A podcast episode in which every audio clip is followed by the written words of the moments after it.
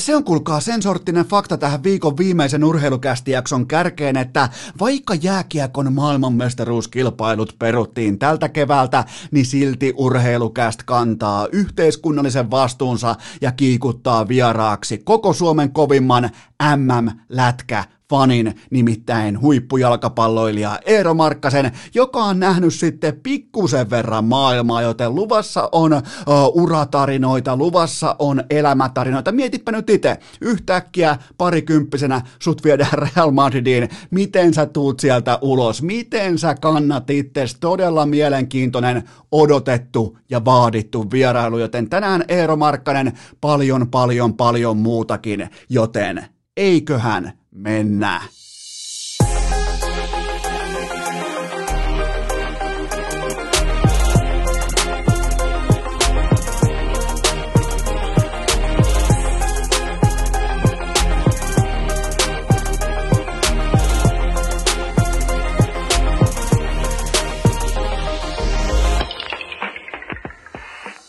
Tervetuloa te kaikki mitä rakkahimmat kummikuuntelijat jälleen kerran urheilukästin pariin. On Palttiarallaa perjantai viidestoista päivä toukokuuta ja laitetaan tämä kyseinen jakso poikkeuksellisesti käyntiin kotimaisella musiikilla. Suurin piirtein mun papereissa kaikkihan tietää urheilukästin legendaarisen, arvostetun, paikoin myös pottatukkapiireissä pelätyn musanurkkauksen. Nyt ei ole sen aika, nyt ei ole levyraadin aika, vaan mun papereissa kotimainen musiikki suurin piirtein noudattaa seuraavaa kaavaa. J V G on jättiläinen, se on suurin.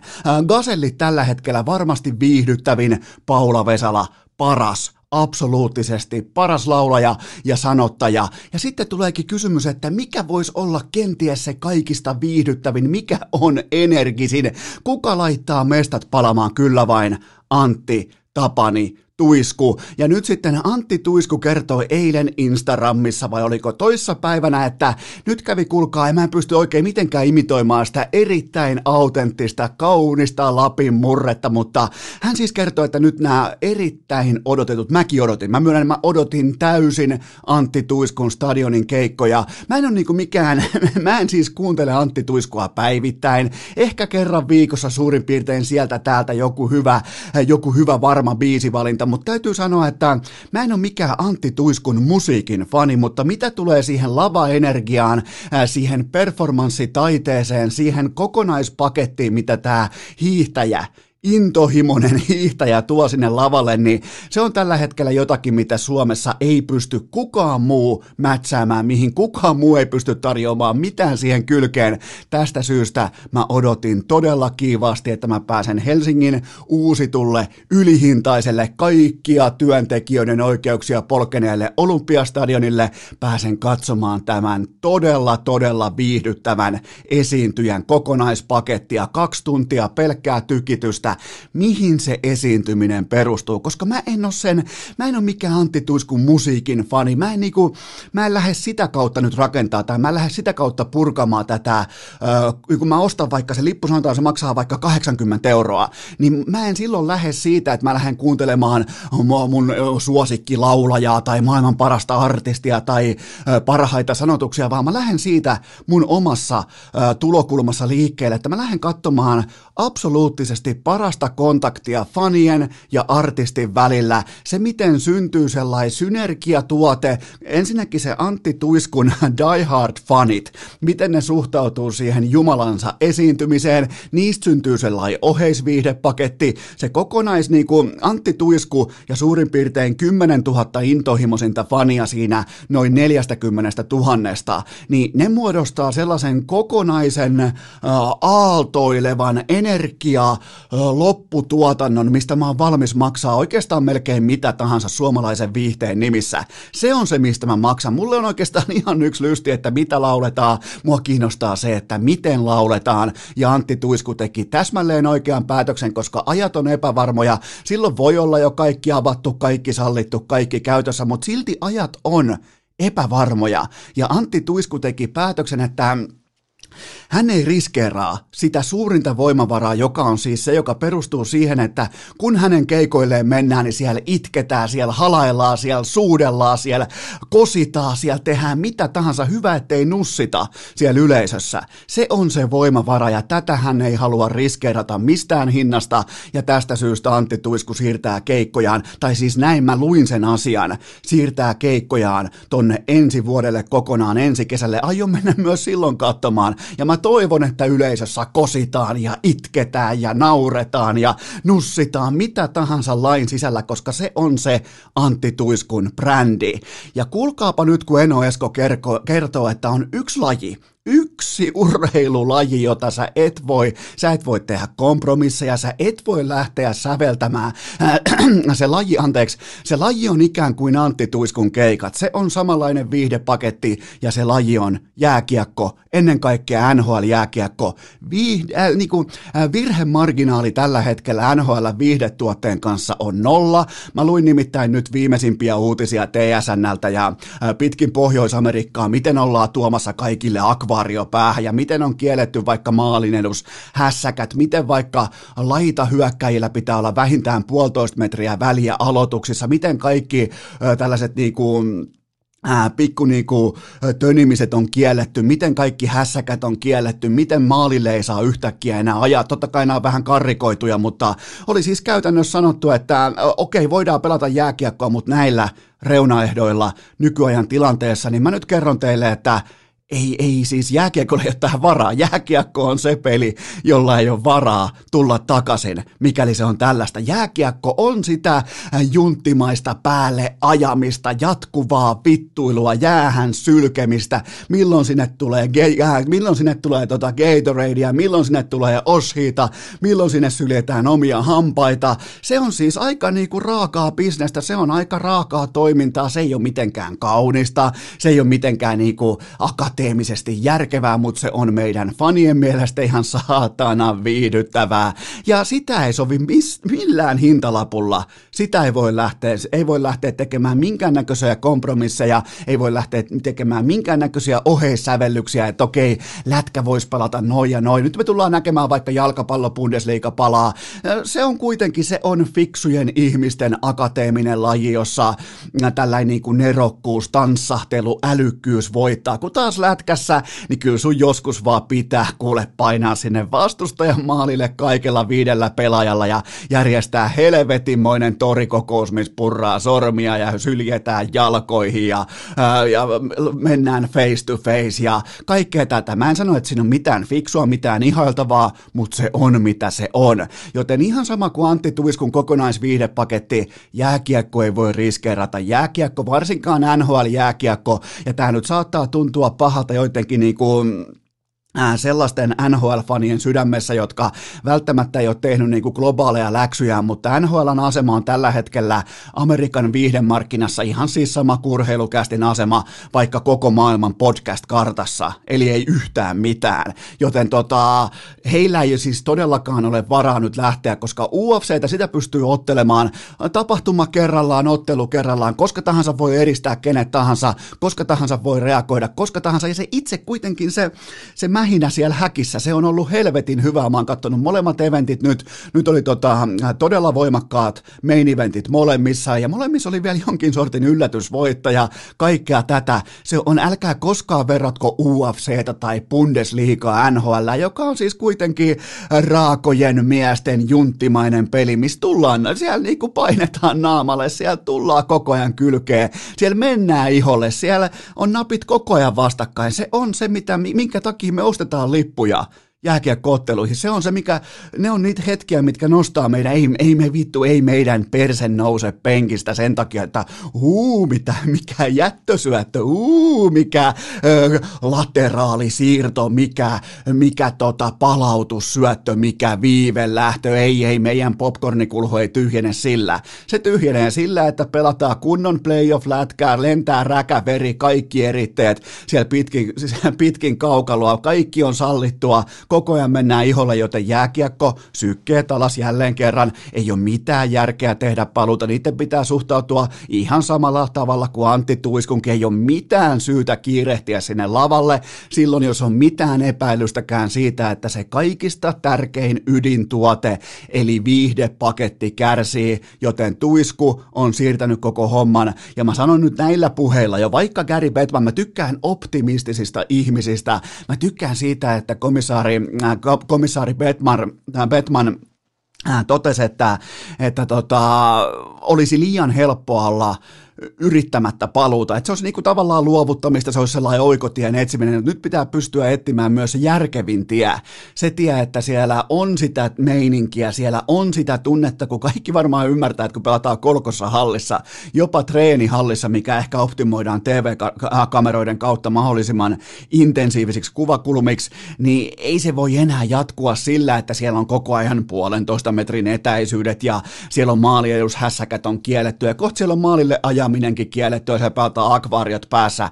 Ei se ole enää jääkiekkoa. Jääkiekkolla ei ole mitään virhemarginaalia, sillä ei varsinkaan ole U S A-markkinassa minkäännäköistä jalansijaa, sillä ei ole varaa ottaa riskejä, joten jos nämä on pelimerkit, niin ei muuta kuin pöytä puhtaaksi ja katsotaan sitten ensi kaudella uudestaan. Se on tällä hetkellä mun näkemys tähän kokonaistilaisuuteen, että jos, tai tilanteeseen, että jos jääkiekko tekee paluuta, jos N H L tekee paluuta, niin sen on oltava oma aito itsensä. Sen on ajateltava just täsmälleen samalla tavalla kuin Antti Tuiskun, jos ei se stage ole sua valmis. I, jos ei se stage ole ihan täysin se kokonaisviihdetuote ei ole valmis, jos ei se yleisö ole valmis, jos sä joudut joustamaan sun tärkeimmästä tekijästä, mikä on äh, Tuiskun tapauksessa se, se spektaakkelimainen viihde, yleisön mukana eläminen ja N H L se on tietenkin tämä raakamainen, aggressiivinen lajikulttuuri. Jos ei ne pysty toteutumaan, niin silloin on pakko keksiä jotain muuta, joten näillä puheilla N H L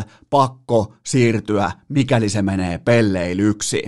Perjantai, kästi kaiuttimiin, triplaus käyntiin, sauna tulille, kylmä käteen ja huoli pois. Lienee paikallaan myöntää, että mulla on voimakas tunne siitä, että melko monet teistä rakkahista kummikuuntelijoista on joskus kuulleet Urheilukästin historiassa sellaisen lauseen, jossa sanotaan, että nyt otetaan ihan rauhassa ne sykkeet alas. Ja tästä oikeastaan motivoituneena Elisa piste fi Urheilukästin kummimainostaja kysy vähän tarkentain, että pitäisikö näille kuuntelijoille kertoa, että miten sitä pystyy sitä sykettä seuraamaan, miten sitä pystyy todentamaan, että ne sykkeet on ihan oikeasti siellä alhaalla, joten tästä syntyi kaupallinen yhteistyö Elisa piste fi kanssa. Eli nyt puhutaan älykelloista. Mun junnu vuosina puhuttiin vielä ihan puhtaasti sykemittareista. Niillä oli yksi duuni. Nykyään näillä on kaikki duunit. On merkki sitten Polari, äh, Suunto, Garmin, mikä tahansa. Ne on oikein niinku aivojen jatkeita. Ja ne on teille kaikille, kuulkaa Excel-kellarinörteille, kun tekin olette lähtenyt nyt äh, pyöräilemään, te olette lähtenyt lenkkeilemään, te olette lähtenyt Herran Jumala suunnistamaan. Niin sieltä löytyy sitten vaikka minkä näköistä datapakettia purettavaksi, että sä voit miettiä oikeastaan ihan metri kerralla, että no miten tuli reenattua, missä meni sykkeet, missä mä liikuin, kaikki löytyy, ihan kaikki data löytyy ja itse asiassa tää on nyt se kevät, kun mäkin pohdin todella kiivaasti, mä oon itse asiassa vähän täällä himassa kateellinen, koskaan ei pitäisi olla parisuhteessa kateellinen, mutta mä oon vähän kuitenkin kateellinen tytskän komeelle älykellolle. Se katsoo siitä ihan kylmästi, aha pyöräily tolloin, aha lenkki kävi tuolla, aha tuossa oli vähän heikompi vaihe, okei nyt ei ole hyvin unta alla, okei nyt on vaikeasti, nyt on Kobe vaikka mussuttanut yöllä, nyt ei ole tullut hyvin unta, se pystyy katsoa miten se vaikuttaa vaikka työpäivään, miten se vaikuttaa vaikka valmistautumiseen, palautumiseen, siis se kello kertoo sille ihan kaikkea, meikä vetää tää sydämellä ja palleilla, että kyllä minä tiedän, ja totuus on se, että mä en tiedä yhtään mitään, joten mä oon tällä hetkellä aika voimakkaasti hyppäämässä tähän niinku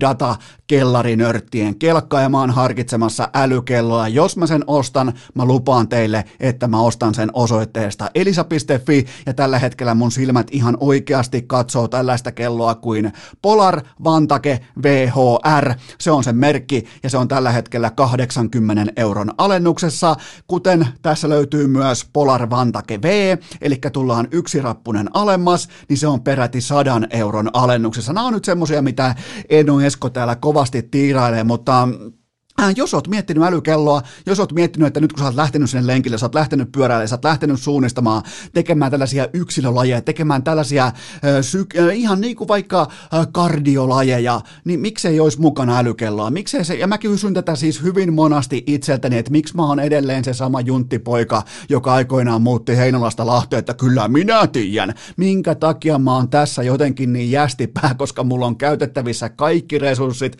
mulla on käytettävissä kaikki data. Se kertoo mulle ihan kaiken mun harjoittelusta, mun kehityksestä, jos nyt tässä iässä voi mitään kehitystä tulla kellekään muulle maailmassa kuin Jaromir Jaagerille. Mutta joka tapauksessa menkää tsekkaamaan Elisa piste fi, siellä on todella laadukas, siis mä nyt scrollaan ylhäältä alas tätä sivua, niin se on näin pitkä aika, noin pitkä aika, kun tullaan ylhäältä alas, sieltä löytyy Garminia, löytyy suuntoa, löytyy Applen älykellot, löytyy joka lähtö, ja näissä Applen älykelloissa on vielä se legendaarinen se, että pystyt laittamaan sinne, kuulkaa, rinnakkaissirua sisään, jotta sä et, sun ei tarvitse ottaa sen jälkeen kännykkään mukaan lenkille ollenkaan, joten jos haluat kuunnella vaikka Urheilukästiä iTunesista ää, tai podcast-applikaatiosta, niin se soi sitten kellon kautta, tulee kivasti sun kuulokkeisiin, joten Elisa piste fi tarjoaa kaiken tämän, ja ennen kuin tämä mainos menee ylimittaiseksi, niin mä ehdotan teille kaikille, että menkää perjantain kunniaksi osoitteeseen Elisa piste fi ja ostakaa vaikka se uusi älykello, koska niitä ei ole koskaan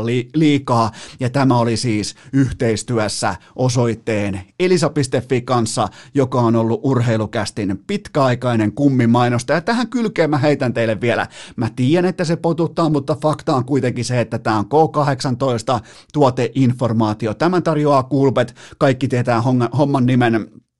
Se on perjantai, tarkoittaa sitä, että triplausviikonloppu alkaa kello kaksitoista eteenpäin. Ei varmaan vaadi mitään esittelyitä, koska sen verran vähemmän pelaajia tarkoittaa sitä, että sitä kahden tonnin jackpotista löytyy valueita pelaajakohtaisesti paljon normaalia enemmän. Muistakaa muutenkin aina pelaamisessa markkinatoppikertoimet, ylikertoimet, sinkkumuodossa pelaaminen ja kaikki kampanjat aina minimipanoksella, niin silloin sieltä voi tulla se E V kotiin pitkässä juoksussa. Silloin kun laitetaan päivittäin, viikoittain, laitetaan sitä pitkää dataa janaan, niin sieltä, sieltä sä voit kammeta voittajaksi tässä helvetin vaikeassa pelissä, joka on siis urheiluvedonlyönti, ja kaikki odotusarvot on stäkätty sua vastaan. Muista se aina, kun alat täyttämään kuponkia, lähtökohta on se, että sä et voita. Se on vaan karu fakta, siten se on laitettu, siten se on muokattu, ja sun tehtävä on löytää ylikertoimia, pelata sinkkukohteina, se on ainoa tie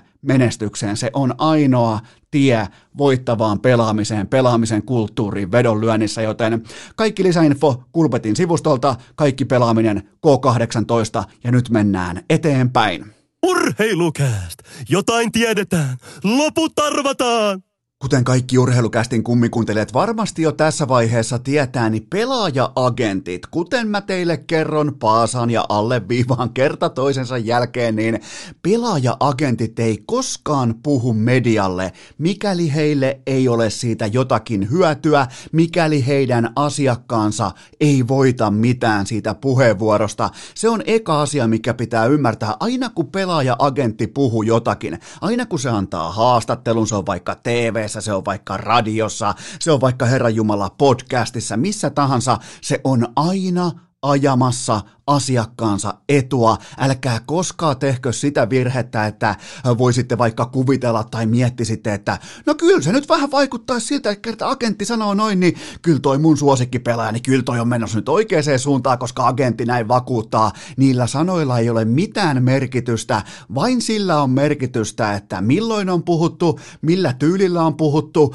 ja millä otteella, millä argumentaatiolla ja mistä kehikosta on kaivettu se argumentaatiokokonaisuus, mistä on saatu kasaa se juttu. Mä puhun nyt tietenkin Lauri Markkasesta, vaikka tää jakso on pyhitetty Eerolle, ne on velipoikia, käydään myös pikkuveljen puolella, koska tota, ää, Lauri Markkasen agentti, hän antoi kattavan hitusen verran ylimittaisen haastattelun ää, Maikkarille tässä tota, torstai-aamuna heti, kuule kun herättiin täälläkin tuottaja Koben kanssa, niin välittömästi silmien eteen ammuttiin Lauri Markkasen agentin, ää, Mi- Mikael Leltsitskin, on muuten sellainen nimi, että on vaikea sanoa, mutta siis Mikael Leltsitski, mä en ole koskaan kuullutkaan äijästä, ei ole minkään, siis ei ole minkään levelin agentti, ei ole minkään ää, tason agentti, olisi helppo sanoa, kun toi olisi vaikka ää, Drew Rosenhaus tai joku legendaarinen agentti amerikkalaisesta urheilusta, mutta toi on kuitenkin ää, Mikael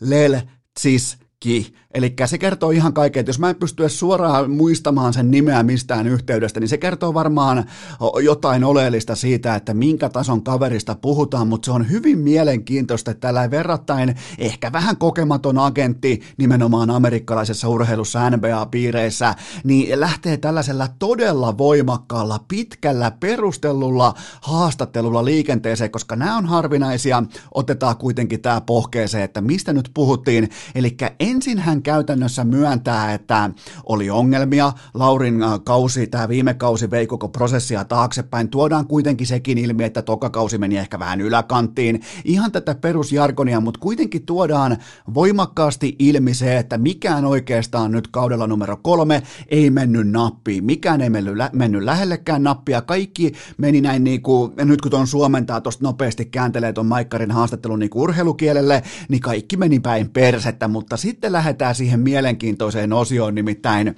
ää, hänen agenttiinsa, Markkasen agentti siis, käy läpi tämän treidivaatimusuutisen ja hän mielenkiintoisesti jättää käytännössä kokonaan kieltämättä sen uutisen sisällön. Se toteaa vaan, että minä tai Lauri ei vuodettu, mutta mä nyt kerron teille sen verran, ihan tällaisesta mä oon nyt kuitenkin uhrannut elämääni tuohon amerikkalaiseen urheiluun tommosen varmaan kaksikymmentäyksi vuotta, kaksikymmentäkaksi vuotta siitä asti, kun ensimmäinen internetyhteys meikäläisen kohdalla kytkettiin kiinni, niin aina kun tulee tällaisia treidivaatimuksia, vaatimuksia tai treidihuhuja tai jotakin vastaavaa, niin ne vuodetaan siltä, tai niin kuin ne vuodetaan siltä osastolta liikenteeseen, joka saa sillä itselleen leverakea. Ne vuodetaan liikenteeseen kerran kerrasta vain niissä tapauksissa, kun se tuo jotakin arvoa. Eli tämä ei varmasti ole Chicago.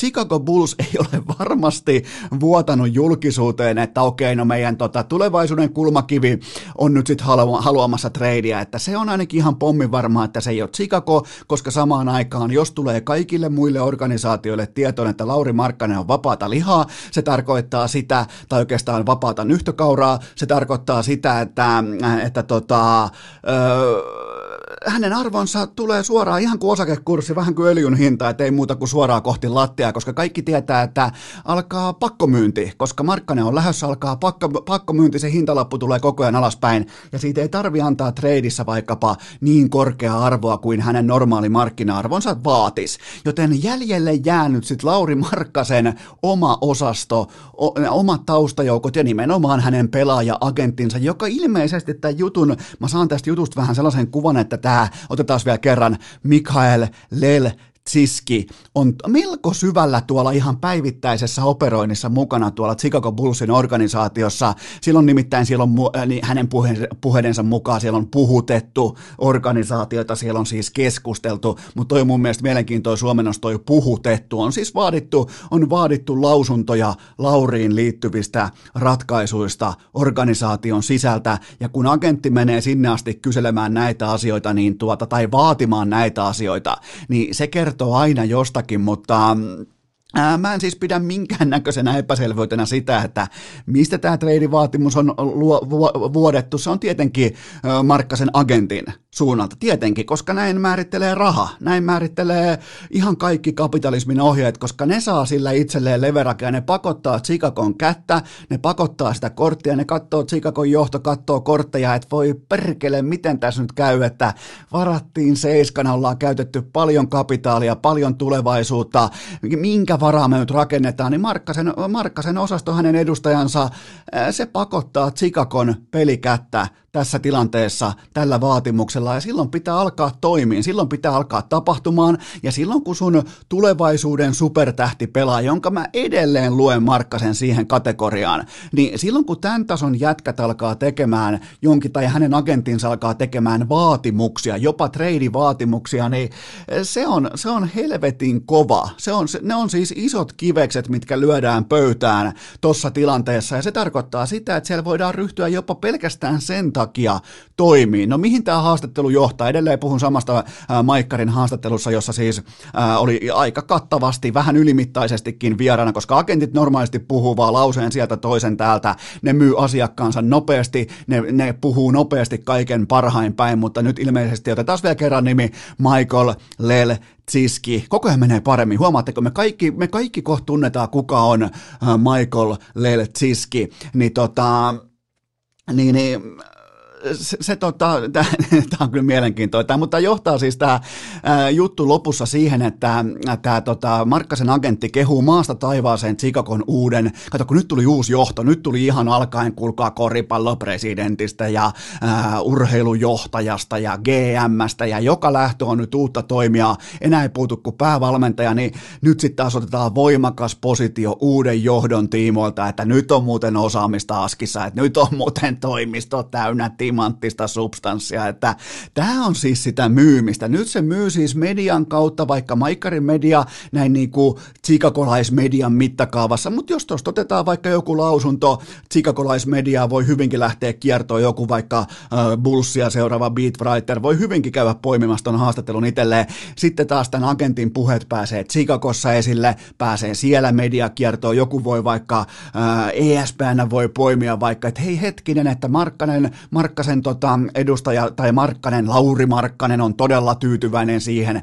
mitä Chicagossa on tehty, niin silloinhan se tarkoittaa myös sitä, että Lauri Markkanen on ollut äärimmäisen pettynyt siihen, mitä tähän saakka on tehty, koska vaikka hän ei sano sitä, vaikka hänen agenttinsa ei sano sitä, mutta näin toimii media. Näin, näin, se toimii siis hyvin yksinkertaisesti. Jos sä kehut jotakin, sä samalla haukut, sä kritisoit toista osapuolta. Niin se vaan kulkee, se on aina kulkenut ja se ei tule ikinä muuttumaan miksikään, mutta tota, tää oli hyvin mielenkiintoinen puheenvuoro. Mä annoin tälle ison, ison painoarvon siitä syystä, koska agentit normaalisti ei puhu paljon. Tää oli vielä nimenomaan skuupattu haastattelu, eli tää oli yksinoikeudella. Tää ei ole mistään niinku satelliittipuhelusta kaivettu tai jostain konferenssista.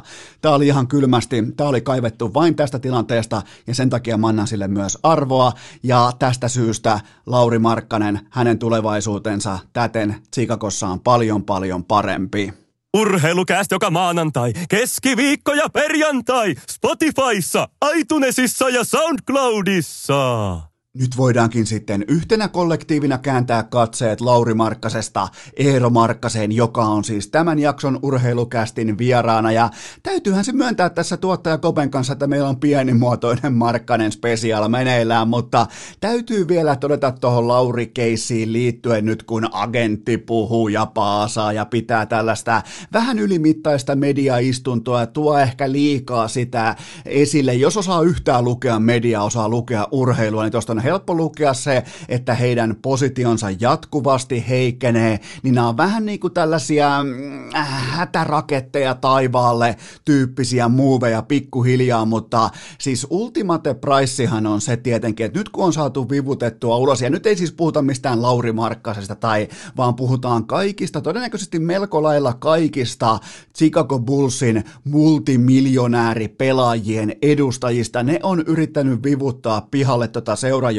jo pitkään, ja seuraavaksi sitten viimeisenä kantona kaskessa on totta kai herra kellokortti, päävalmentaja Jim Boylen, ja se on ihan pommin varmaa, että näitä puheenvuoroja pidetään, tällaisia taktisia lausuntoja annetaan niin kauan, kunnes Chicagon johto ymmärtää, että se on pakko saada ulos. Se on pakko, varmaan todennäköisesti koko organisaation vähiten osaava tekijä, se on pakko saada ulos tuolta, sen pelitaktiikkavalinnat, sen puolustuspelivalinnat, sen hyökkäyspelivalinnat on jostain kahdeksankymmentäluvun kollegekoripallosta varastettu nykypäivään ja ei muuten toimi, mutta tuota, varautukaa siihen, että tulee vielä, muuta, äh, tulee vielä muutakin ja tulee painetta, tulee nimenomaan, koska Lauri, Lauri Markkasen vipuvarsi on siitä mielestä, siinä mielessä mielenkiintoinen, että se on kuitenkin seiskavaraus, se on kuitenkin viime kaudella yksi sen ikäluokan ja sen niin kuin seuraavan sukupolven yksi parhaista pelaajista, yksi nousevista tähdistä,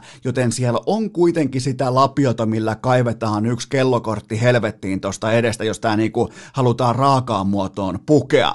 Mutta kohta kuitenkin liikutaan jalkapalloon ja vaihdetaan vaan Markkanen, vaihtaa vähän niin kuin hihatonta paitaa tuollaiseen hihalliseen ja matkustellaan tuolta Amerikan Valkeakoskelta kohti Suomea. Suomen Valkeakoskea, mutta nopeasti vielä kuitenkin ylimalkaan jalkapallosta, että nythän jatkuu siis Bundesliga ja kohta tulee takaisin sitten Championship ja sen jälkeen tulee Valioliiga ja on ihan pommin varmaan myös, että Mestarien liiga jotenkin saavutetaan loppuun saakka, se jotenkin saatetaan sinne viimeiseen satamaan, jotta kaikki raha saadaan jaettua, mutta Ää, tuntuisi, että ex-pelaajat ja asiantuntijat on tällä hetkellä voimakkaasti, varsinkin ex-pelaajat, on voimakkaasti sitä mieltä, että minkä takia pelaajilta ei ole kysytty mitään ja miksei pelaajat saa vaikuttaa tähän asiaan. Mä luulen, että on kysytty. Se on kysytty, että, että sinä nyt pelaaja X, tykkäätkö sinä siitä tilanteesta, että sinulle maksetaan joka ikinen saatana viikko sun tilille vaikkapa kuusikymmentätuhatta euroa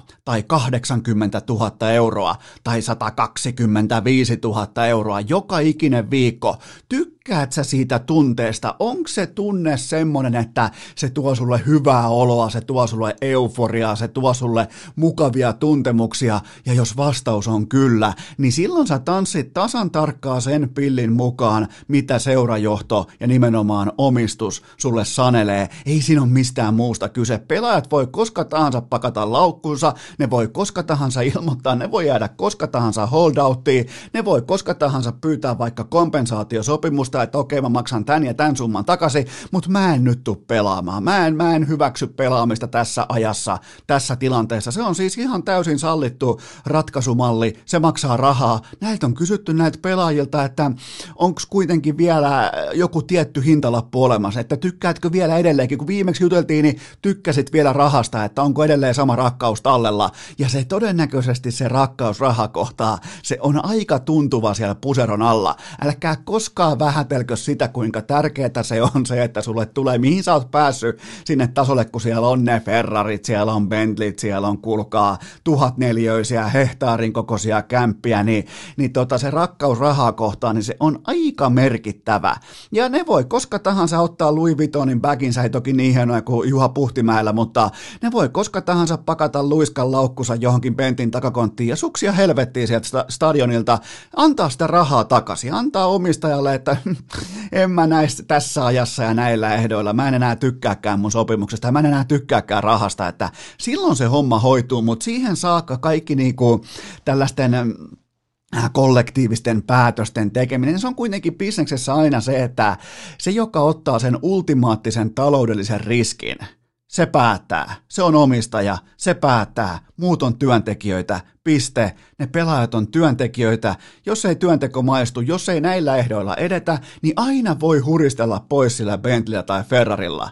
Se on siis aina se on ratkaisumalli, ja nyt kun mä oon katsonut näitä, mä oon katsonut uutisia, niin kukaan nykypelaajista ei ole sanonut mitään tähän liittyen tähän itse asiaan. Kaikki on, kaikkien agentit on sanonut, että nyt muuten sitten suusäkkiä myöten, koska tossa bisneksessä voittaa jatkuvalla syötöllä rahaa vain ja ainoastaan pelaajat ja agentit, tietyt seurat, raha kasaantuu hyvin tarkasti pelaajille ja agenteille. Tuo jalkapallomalli on aivan sairas ja tällä hetkellä turpa kiinni pysyminen on todella hyvä pelikäsi, se on todella hyvä pelitaktiikka ja se on tällä hetkellä myös ainoa toimiva taktiikka ja, ja siitä syystä me voidaan täällä kenties ihmetellä ja miksei myös ex-pelaajatkin, ne jotka on itse ollut siellä tulilinjalla, ne on itse ollut siellä kentällä, ne varmaan ihmettelee, että miksei ole pietty mitään niinku, äh, tällaisia niinku kerhohuone-tyyppisiä kokouksia kirkkaassa päivävalossa, että, että miten me nyt tästä edetään. Ei, ette te etene mihinkään. Ei, te olette työntekijöitä, ei, ei teillä ole mitään.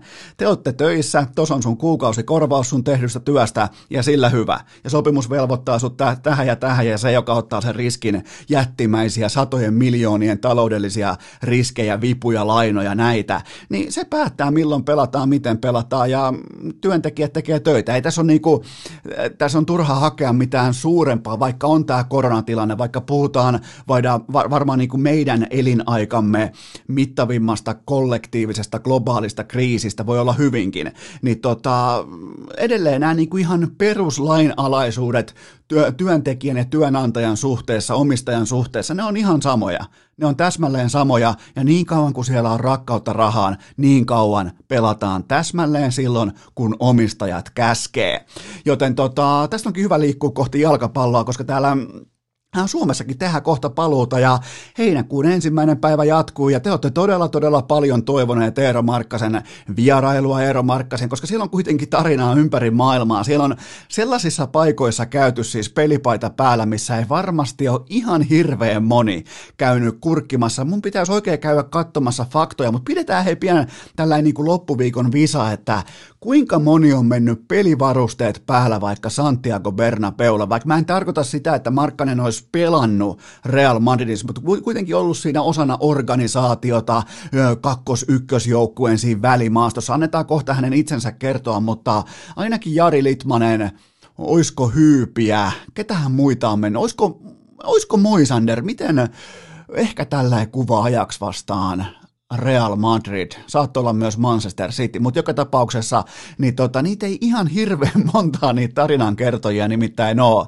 suomalaisen jalkapallon historiassa, jotka on ylipäätään niillä main edes sillä kulmilla haistellut jalkapallon nimistä tuotetta tai peliä tai pelikulttuuria, joten tota, lähdetään tästä kohta liikkumaan kohti Eero Markkasta, mutta tota, Markkanen spesiaali jatkuu ja muistakaa, mua, mua, niinku, mua kiehtoo aina hirveästi se, mä tykkään siis, mä arvostan sitä, että toimittajat ottaa, ottaa niin kuin, toimittajille siis agentit on lyömäasen, ne on semmoinen, niin kuin, että ne tuo helposti klikkejä sisään, ne on isoja otsikoita, varsinkin kun joku niin kuin Lauri Markkasen, suomalaisen supermegatähden, siis meillä täällä, me, meidän tasolla meillä on ehkä niin kuin Räikkönen, Markkanen, meillä on muutama muu pukki siellä ihan korkeimmalla kaapin päällä just nyt, just tällä hetkellä, ehkä pari N H L-tähteä, mutta me, ne on meille ehkä vähän arkisempia, Markkanen on taas sellainen niin kuin Lauri Markkanen, se on taas niin kuin next level ehkä siitä, koska se on meille ehkä vähän, tai ainakin osalle meistä varmasti niin kuin N B A on vähän tuntematon lajikulttuuri, ehkä vähän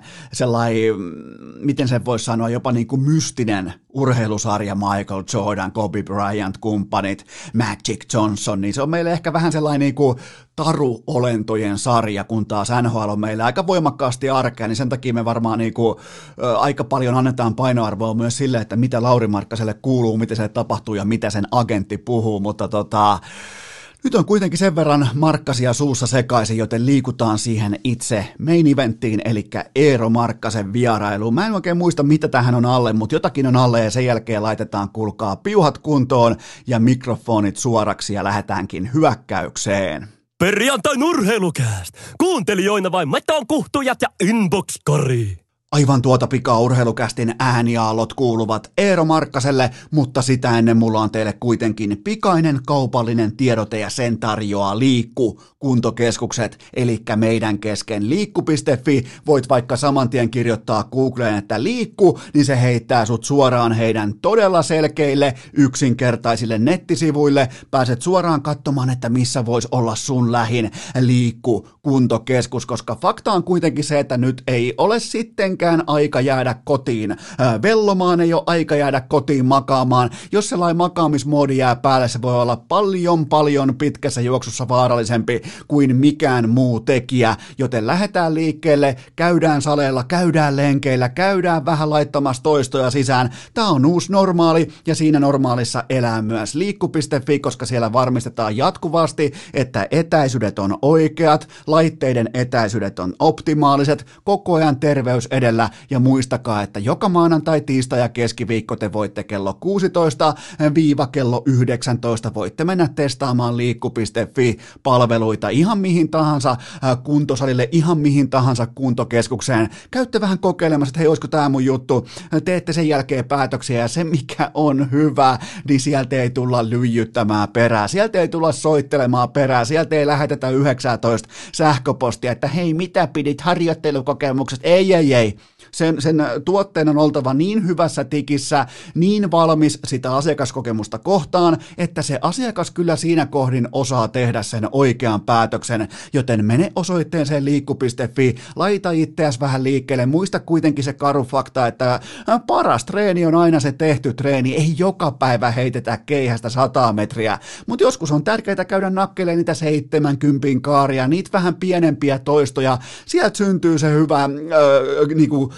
hyvä olo tähän niin kuin sieluun, kehoon, kroppaan, niin sitä kautta tulee parempi mieli myös mentaalisesti. Mä oon siitä elävä esimerkki, mä tarvin urheilua, mä tarvin kuntosalia, mä tarvin lenkkeilyä, mä tarvin sitä, että voi laittaa podcastin korville, on se sitten kuka tahansa. Mä voin käydä vähän kuuntelemaan joitakin viisaampia juttuja. Mä tykkään mennä salille, niin tykkää säkin, joten käy osoitteessa liikku piste fi. Joka maanantai, tiistai, keskiviikko voi käydä kokeilemassa. Jos tykkäät, ota jatkoon. Jos et tykkää, niin sieltä ei tulla lyijyttämään perään. Se on urheilukästin kunnialupaus, joten oikea osoite sulle on kaikessa kuntosaliharjoittelussa Suomessa liikku piste fi. Ja nyt kun on saatu liikkeelle tämä kroppa, tämä elimistö, tämä oikeastaan koko aivokapasiteetti, niin on aika antaa puheenvuoro hienolle, hienolle jalkapalloilijalle, urheilijalle, Eero Markkaselle. On nimittäin käyty pikkusen verran maailmaa ympäri. On nähty vähän niin kuin maailmaa, sanotaanko Imatraa idempänä ja sitten kuuluisasti vielä myös Vaasaa lännempänä. Joten pidemmittä puheita puheenvuoro siirtyy Eero Markkaselle. Vieras pelimatka, lämmin bussin penkki, eväs rasia, vilisevä maisema ja kuulokkeissa urheilukääst. On aika toivottaa tervetulleeksi urheilukästin seuraava vieras. Hän on pitkä, hän on taitava, hän on vasenjalkainen, paikoitellen myös oikeajalkainen, pystyy viimeistelemään ihan oikeastaan siitä puolirajasta eteenpäin, miltä tontilta tahansa. Eero Markkanen, tervetuloa.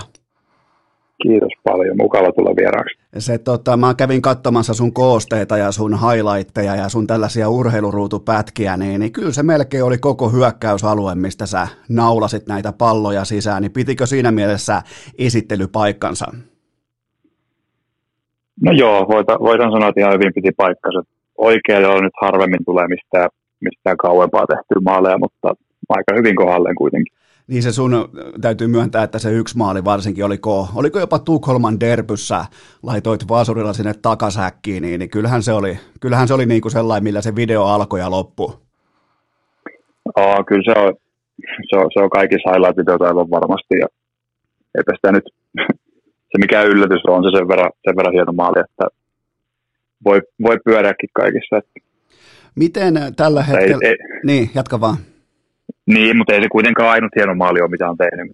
Aika hyvin lähit paikkaamaan, joo, siis tota, onhan niitä, niitä on tota, jokaisen lähtö, mutta jotenkin se on jäänyt vaan mieleen, mutta ö, otetaan tällainen pikku lämmittely, ollaan puhumassa siis nyt sun urasta, ja tästä oikeastaan niin kuin viimeiseen kymmenen vuoteen mahtuu sun sellainen enemmän tai vähemmän ammattilaisura. Mä itse asiassa muistan silloin suurin piirtein kaksituhattakymmenen kaksituhattayksitoista, kun ö, kansa, en siis tiedä mikä kansa, mutta kansa alkoi puhua yhtäkkiä pitkästä viimeistelijästä, vasenjalkainen viimeistelijä, jossain tuolla hevon perseessä pelasi, ja kyllä siitä alkoi urheilukansa jonkin verran puhua, mutta tota, mennään kuitenkin, otetaan tästä hetkestä, just nyt, just tämä hetki, niin kuinka ikävä on ollut jalkapalloa viimeiset suurin piirtein kaksi kuukautta?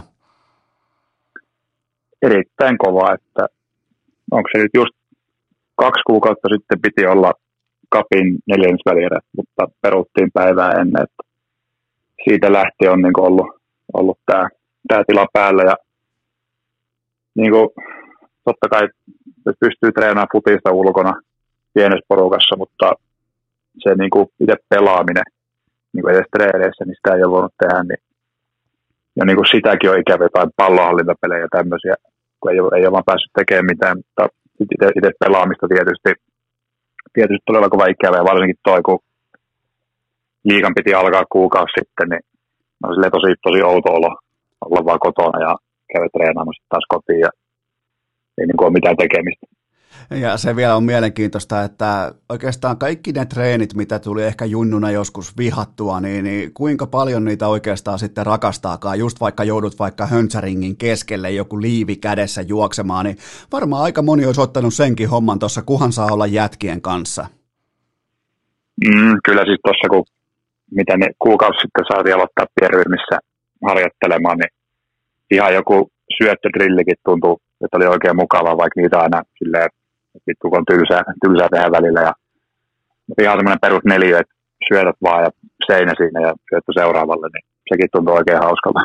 Nämä on kyllä mielenkiintoisia aikoja, miten tota, aivot alkaa adjustoitua uuteen aikaan, ja mikä itse asiassa onkin niin kuin ihmisen mielestä mukavaa, ei lainkaan grindia, vaan jopa juhlaa, mutta sellainen kysymys vielä tähän väliin, että olitko missään vaiheessa huolissasi, että sun Liverpoolin sun mestaruus viedään pois, sä oot nyt odottanut sitä niin monta vuotta, niin tuntuko jossain vaiheessa siltä, että nyt se muuten viedään pois?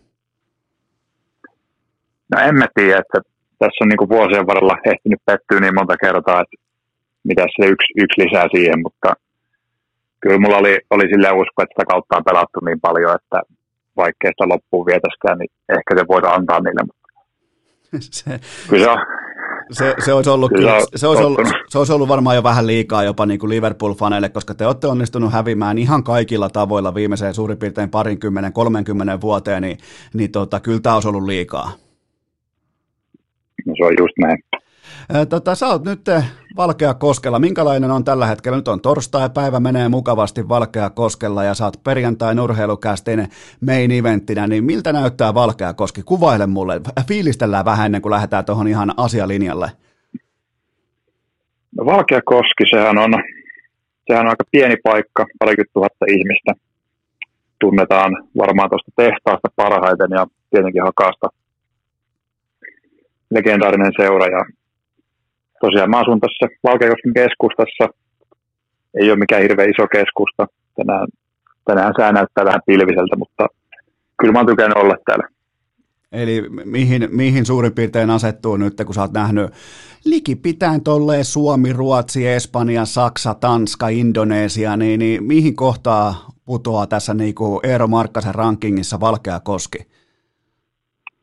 No kyllä, kyllä Suomi on aina Suomi, että täällä on Täällä on kiva olla, mutta ei se, ei se ihan kärkeen taida mennä kuitenkaan niin kuin näissä paikoissa, missä mä asun, tai ei se kyllä missään nimessä siellä pohjallakaan ole.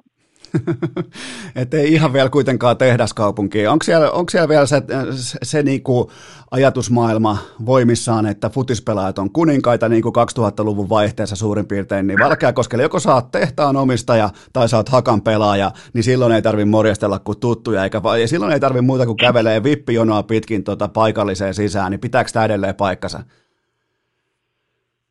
No en tiedä tuosta vippijonosta täällä, en ole, en ole käynyt vielä, mutta se voi olla, jos kausi alkaa ja alkaa hyvin menemään, niin sitten voi asiat olla, olla toisia. Mutta ei täällä niinku ihan rauhassa olla kuitenkin, että ei nyt ihan, ihan mitään Indonesian luokkaa kuitenkaan, tulisi jengi koko ajan, koko ajan pyytää kuvia. Ja, ja, niin se oli kyllä varmaan, ja se, se käsitellään vielä tuossa myöhemmin, mutta siellä tuskin kukaan tulee huutaa evakoota tuolla Valkeakoskella sentään. No nyt, nyt olet silleen vähän väärässä, että kyllä toi Riiberin Niklas se on, se on alkanut huutelemaan evakoa kopissa, mutta ne, ne, siis, ei, niinku, ne, ne motivo- ei tuntemattomilta. ne, ne motivoi sua sillä. Kyllä. Ja, tota, otetaan vielä tähän yksi lämmittelykysymys ja se on tietenkin se, että et, tota, sä oot erittäin tunnettu ja pitkän linjan nimenomaan M M-jääkiekkofania. Miten raskaana sä otit nämä uutiset vastaan, tai miten niin kuin synkkiä uutisia nämä oli sulle, että myös jääkiekon M M-kisat on tältä keväältä peruttu? No tietenkin iso pettymys mulle ja kaikille urheiluihmisille, että se on kuitenkin joka kevät, kevät se tulee niin kuin tässä toukokuussa justiin, että olisiko nyt just menossakin kisat, että totta kai kaikki muukin on peruttu, niin ei ole vaan mitään katsottavaa, niin vähän silleen tylsää, mutta onneksi, onneksi kohta nyt taas kaikki alkaa, että ensi vuonna uudet kisat. No siellä olisi just tänään Suomi vastaa Itä-Timor, niin sullakin nyt sitten Jofa on hyllyllä toistaiseksi. Onhan se tuolla hyvässä tallessa. Osaatko muuten arvata, mulla on kaikille aina, kun mä teen urheilukästin vierailujakson, niin tota, aina jokaiselle on vähän niin kuin oma sellainen naaman kuva siinä, niin osaatko yhtään veikata, että mitä kuvaa käytän susta? Se on hyvin todennäköisesti sama, mitä olet käyttänyt aina aikaisemminkin kaikissa, että se, ei se ole vaikea arvata. Se, se jofa, Jofa-kuva, niin kyllä siinä on mun mielestä sitä otetta, ja tota, se, se sun asema tuossa niin kuin suomalaisen jääkiekkofanin sydämessä, niin se on erittäin voimakas. Tuliko missään vaiheessa muuten sellainen tunne, että, että tota, tämä niinku sun ja lätkäfanien suhde menee jopa liian tiiviiksi? Äh, no eipä oikeastaan. Että se on silleen, silleen huomannut, että on vähän, vähän mennyt sinne ihoalle kuitenkin, että vaikka välillä vaikka puhutaan jostain ihan muustakin, niin sieltä tulee yrittää jotain niin kuin kuittailla takaisin, että mutta ei se niinku, ei se muuhun vaikuta mitenkään, että mut puhuu vaikka jostain just jalkapallosta, niin joku alkaa puhua mulle, puhua mulle potkupallosta ja tälleen näin, että Sä, sä ehkä, se on vähän se sä, on hauska nähdä, hauska nähdä. Sä otit siitä kyllä aika niin kuin pitkäkestoisen sopimuksen, sanotaan kun puhutaan jopa niin kuin kymmenvuotisesta tai lifetime-sopimuksesta näiden lätkäjunttien kanssa, koska ne ei unohda, ne ei, ne ei tule unohtamaan. Ja tota, osa kun niistä ei oikein edes vielä tiedä sitä, että sä ihan oikeasti oot paljon kattonut, koska mä muistan siitä jo vuosien takaa, mennään vaikka tonne, mennään suurin piirtein kuusi seitsemän vuotta taaksepäin, niin, niin mä aina joskus järjestelin vaikka Twitterissä tai jossain somessa sellaisia pienimuotoisia äm äm-lätkävisoja tai jotain, niin sä hait sieltä useampaan otteeseen voittoja, siis tietämällä niin kuin yhdeksänkymmentäluvun kisojen tapahtumia ja tällaisia, niin, niin kyllä siellä myös niin kuin ihan sitä asiantuntemusta on. On, että siis kyllä mä oon niin kuin kattonut aina, aina kaikki pelit pienenä ja ollut, ne ollut niin kuin isoja niin kuin perheen kanssa katsottu kaikki Suomen pelit ja tuuletettu siellä ja oikeastaan niin kuin ihan tähän niin kuin ulkomaille lähtöön asti niin on tullut, tullut katsottua paljon, että siellä oli vaan vaikea saada näkymään niin kuin ulkomaille pelejä, niin jäi se seuraaminen vähemmälle. Eli, eli sun ja niin kuin Leijona-fanien tavoite on sama, mutta te tulitte vähän eri reittiä siihen. Teillä on nyt ihan selvästi vähän niin kuin tällainen asumuserotyyppinen tilanne ollut jo pari vuotta, mutta mä uskon, että te kuitenkin niin kuin sinä ja Leijona-fanit, että niin kuin te nousette tästä yhdessä tulevina vuosina. Kyllä, aivan varmasti. Täytyy varmaan taas laittaa Twitter tulille ja jopa päähän. Kyllä mä sanoisin melkein, että jopa niin kuin, vaikka Maikarikin tällä hetkellä rullaa noita tota, jonkinnäköisiä unelmien äm äm-kisoja tai varjo-äm äm-kisoja, niin, niin varjojofa päähän ja tota, tuttu giffi pyörimään siihen ja sellainen niin kuin tiukka ote, koska kyllä niin kuin sitä, jan, sitä kuitenkin niin kuin fanit janoaa. Kyllä se on just näin. Ää, tota, mitä veikkaat muuten, että kummalla on tällä hetkellä enemmän maajoukkueen edustuksia, sulla vai Petri Kontiolalla? Kyllä luulen, että Petri Kontiola on ihan muutama peli enemmän. Se kuitenkin laittoi sut alle kymmeneen silloin, ja tota, sehän on siis, me ei niinku todellakaan Eero Markkasen fanikerhossa, niin me ei katsella tuollaista kauhean hyvällä. Ei, että oliko, oliko just siihen aikaan tasan kymmenen peliä, että nyt on vajaa, vajaa parikymmentä, mä itsekään tiedän monta niitä on, eli tot... koska seitsemäntoista.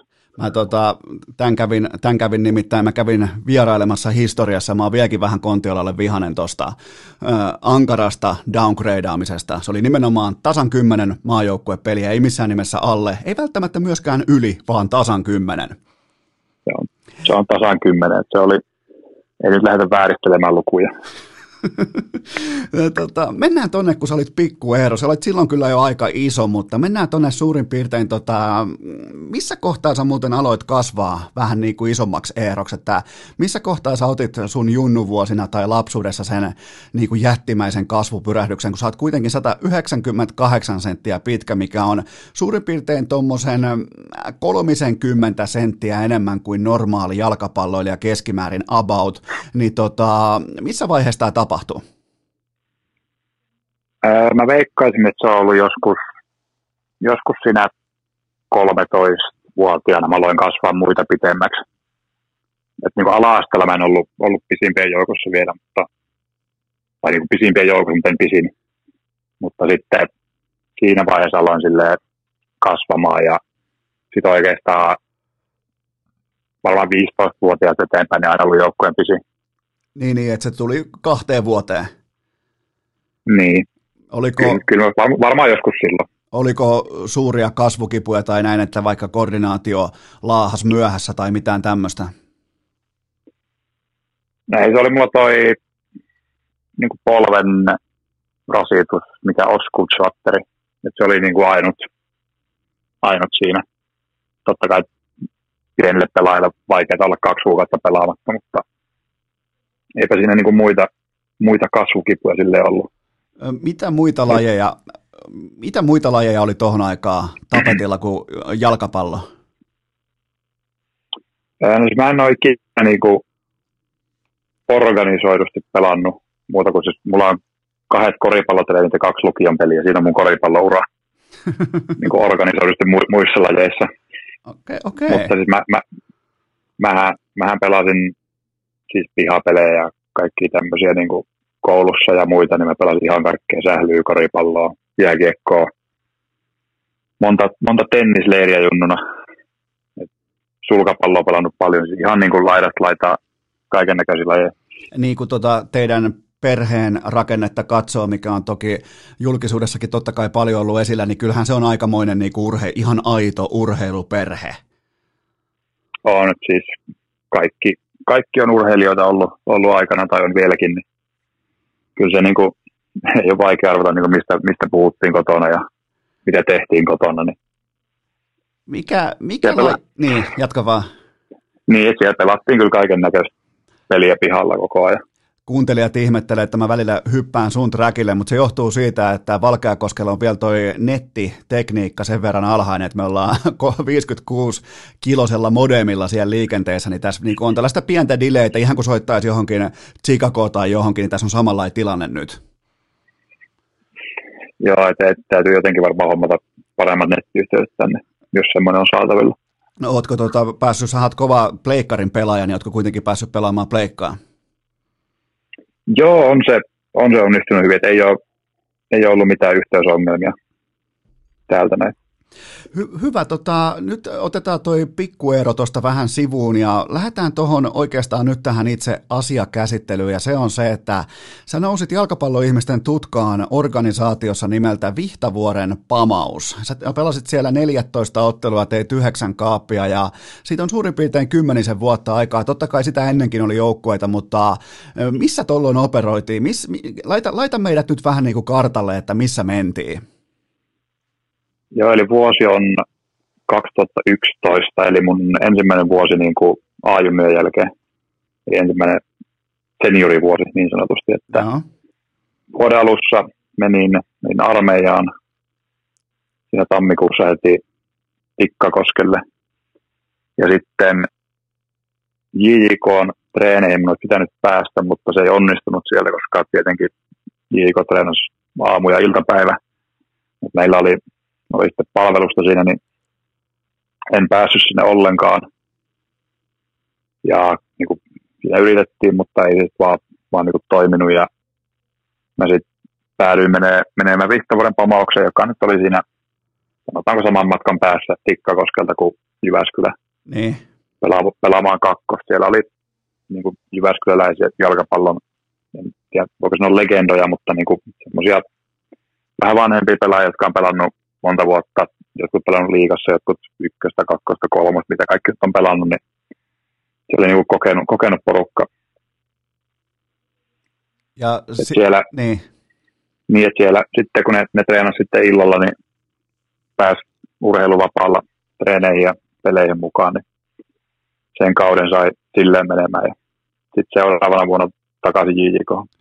Se tota, Vihtavuoren Pamauksen vuosi meni, se meni aika komeasti tuossa ja se loi pohjan tälle sun J J K-tulevaisuudelle. Silloin alettiin puhumaan jo ihan niinku noususta tonne eturivin tuntumaan kärkipelaajana, että kaksikymmentäkaksi matsiin yksitoista maalia, se on tasan joka toiseen matsiin heilahtaa, niin minkälaista aikaa se oli?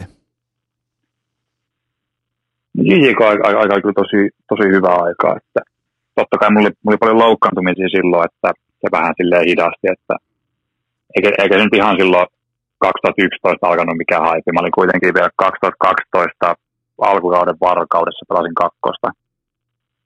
Mutta sitten kesällä heinäkuussa niin oikeastaan niin kutsuttiin edustusjoukkueeseen. Koko ajan treenasin J J K mukana. Mutta sitten kesällä aloitin pelaamaan. pelaamaan ja sitten no toiseen peliin heti hattutemppu, niin se on aika hyvä alku, alku sille omalle veikkausliigauralle. Kyllä, se, se on aika vahva. Ja siis mä sain tietyllä tapaa sisäradan tähän Eero Markkas-hypejunaan, koska mun hyvä ystävä Riku Noose, Vihreäsaari, pokerin ammattilainen, niin se osti välittömästi omien suhteidensa kautta, se osti heti Markkasen tota, J J K-pelipaidan. Eli vähän niin kuin sen kautta tuli mulle jo välittömästi tieto siitä, että nyt muuten verkko helisee tuolla Jyväskun, äh, Jyväskylän suunnalla. Joo, mä, mä, mä muistan tämän, että se oli... Se oli silleen, silleen hauska juttu, kun mä, mä junnuna silleen, me ollaan kaveripiirissä pelattu, pelattu pokeria, mä olin tosi, tosi kiinnostunut pokerista, että pelattiin, mä, mä luin kaikkea ja tämmöistä, että niin kuin luin blogeja ja myös sitten sen uuden blogia luin silloin, missä se oli pokerisivuilla vai missä se olikaan, niin joo. Sille tiesin kuka osti sen paidan, niin se oli ihan hauska. Ai jaa, sä oot siis ollut vähän niin kuin Nousen fani, kun olit tota ite, mm. ite tota vähän niin kuin pokeria tai niin kuin harrastit pokeria. Ja Nousellahan oli silloin tota todella suosittu blogi ja ennen kaikkea sen opetus. Mä heitän nyt jättimäiset ää, tota, heittomerkit taivaalle opetusvideoita, eli juo siis lonkeroa sen aikaisessa Twitchissä ja nauhoittaa sen ja, ja laittaa viisikilosen tota, No Limit Holdemin polvilleen partipokerilla. Se oli niin kuin tavallaan Nousen tapa opettaa meitä kaikkia, mutta ai sä olit silloin katsomassa näitä videoita? Mä, mä en noita videoita varmaan katsonut koskaan, mutta näitä niin kuin blogeja, blogeja lukenut just eri, eri ihmisiltä, että yksi niistä oli Nousa sitten. No no hyvä, sitten sulla on tieto siitä tai tarkka tieto, että, että miten tota, mihin tämä paita lähti, koska niitä ei nyt kuitenkaan varsinaisesti vielä ihan varmaan niin kuin koko aikaa niin kuin laitetaan mihinkään fanipaita painoon tai näin, näin poispäin vielä niin kuin Jyväskylässä tuossa vaiheessa, niin, niin tota, aika, aika siisti juttu kuitenkin. Joo, oli ihan kiva, että se, se taisi olla niin kuin, oliko meillä koti- ja vieraspaita, että se toisen niistä sitten osti. mulla, mulla on muuten nyt sellainen etiäinen, että Nouse taisi ostaa jopa teidän osakkeitakin. Mulla on niin kuin joku sellainen, joku, koska sillä oli vähän poltti nimittäin rahataskussa, niin sehän meinasi ostaa Forssan palloseura ja J J K ja vaikka mitä, mutta tota, ää, tota, mulla on nyt sellainen etiäinen, että se jopa taisi ostaa jonkinnäköistä liiketaloutta Jyväskylän suunnaltakin. En ole ihan varma, mutta sen mä, siitä me ollaan nyt samaa mieltä, että se osti ainakin sun pelipaidan ja sitä ei ollut kellään muulla ja sitä kautta mä tutustuin tällaiseen pelaajaan kuin Eero Markkanen ja tässä me ollaan nyt. Mietin nyt, miten, niinku, miten tarinat yhdistyy. Mm. Mut, pieni, pieni maailma. Mutta sitten alkoi tapahtumaan nimenomaan nämä kaksikymmentäkaksi matsia, yksitoista maalia, nimenomaan se hattutemppu heti siihen kärkeen ja, ja tota, kaksituhattaneljätoista A I K:hon ja, ja koko ajan uutisissa, koko ajan raportoitiin, niin kuin, että minkälainen esitys, tuliko maaleja, mitä teki derpyssä, niin kerro vähän tästä niin kuin siirtymästä tuolta Jyväskylästä Tukholmaan ja mitä kaikkea se piti sisällään. Joo, eli se kaikki alkoi varmaan, se alkoi itse asiassa kaksituhattakolmetoista kesällä joskus, että siihen aikaan niin kuin mulla oli agenttina Lyytikäisen Ville, ja se on, sillä oli paljon yhteyksiä A I K:n suuntaan, ja ne oli puhunut, puhunut siitä jo aikaisemmin, mutta mä sitten loukkaannuin siinä alkukaudesta, niin se meni vähän jäihin, mutta sitten sain kuitenkin pelattua sen loppukauden, siinä menin klubiin lainalle, ja sitten oikeastaan heti kauden jälkeen menin testiin A I K:hon, että treenasin, treenasin viikon siellä, ja sitten meni hyvin.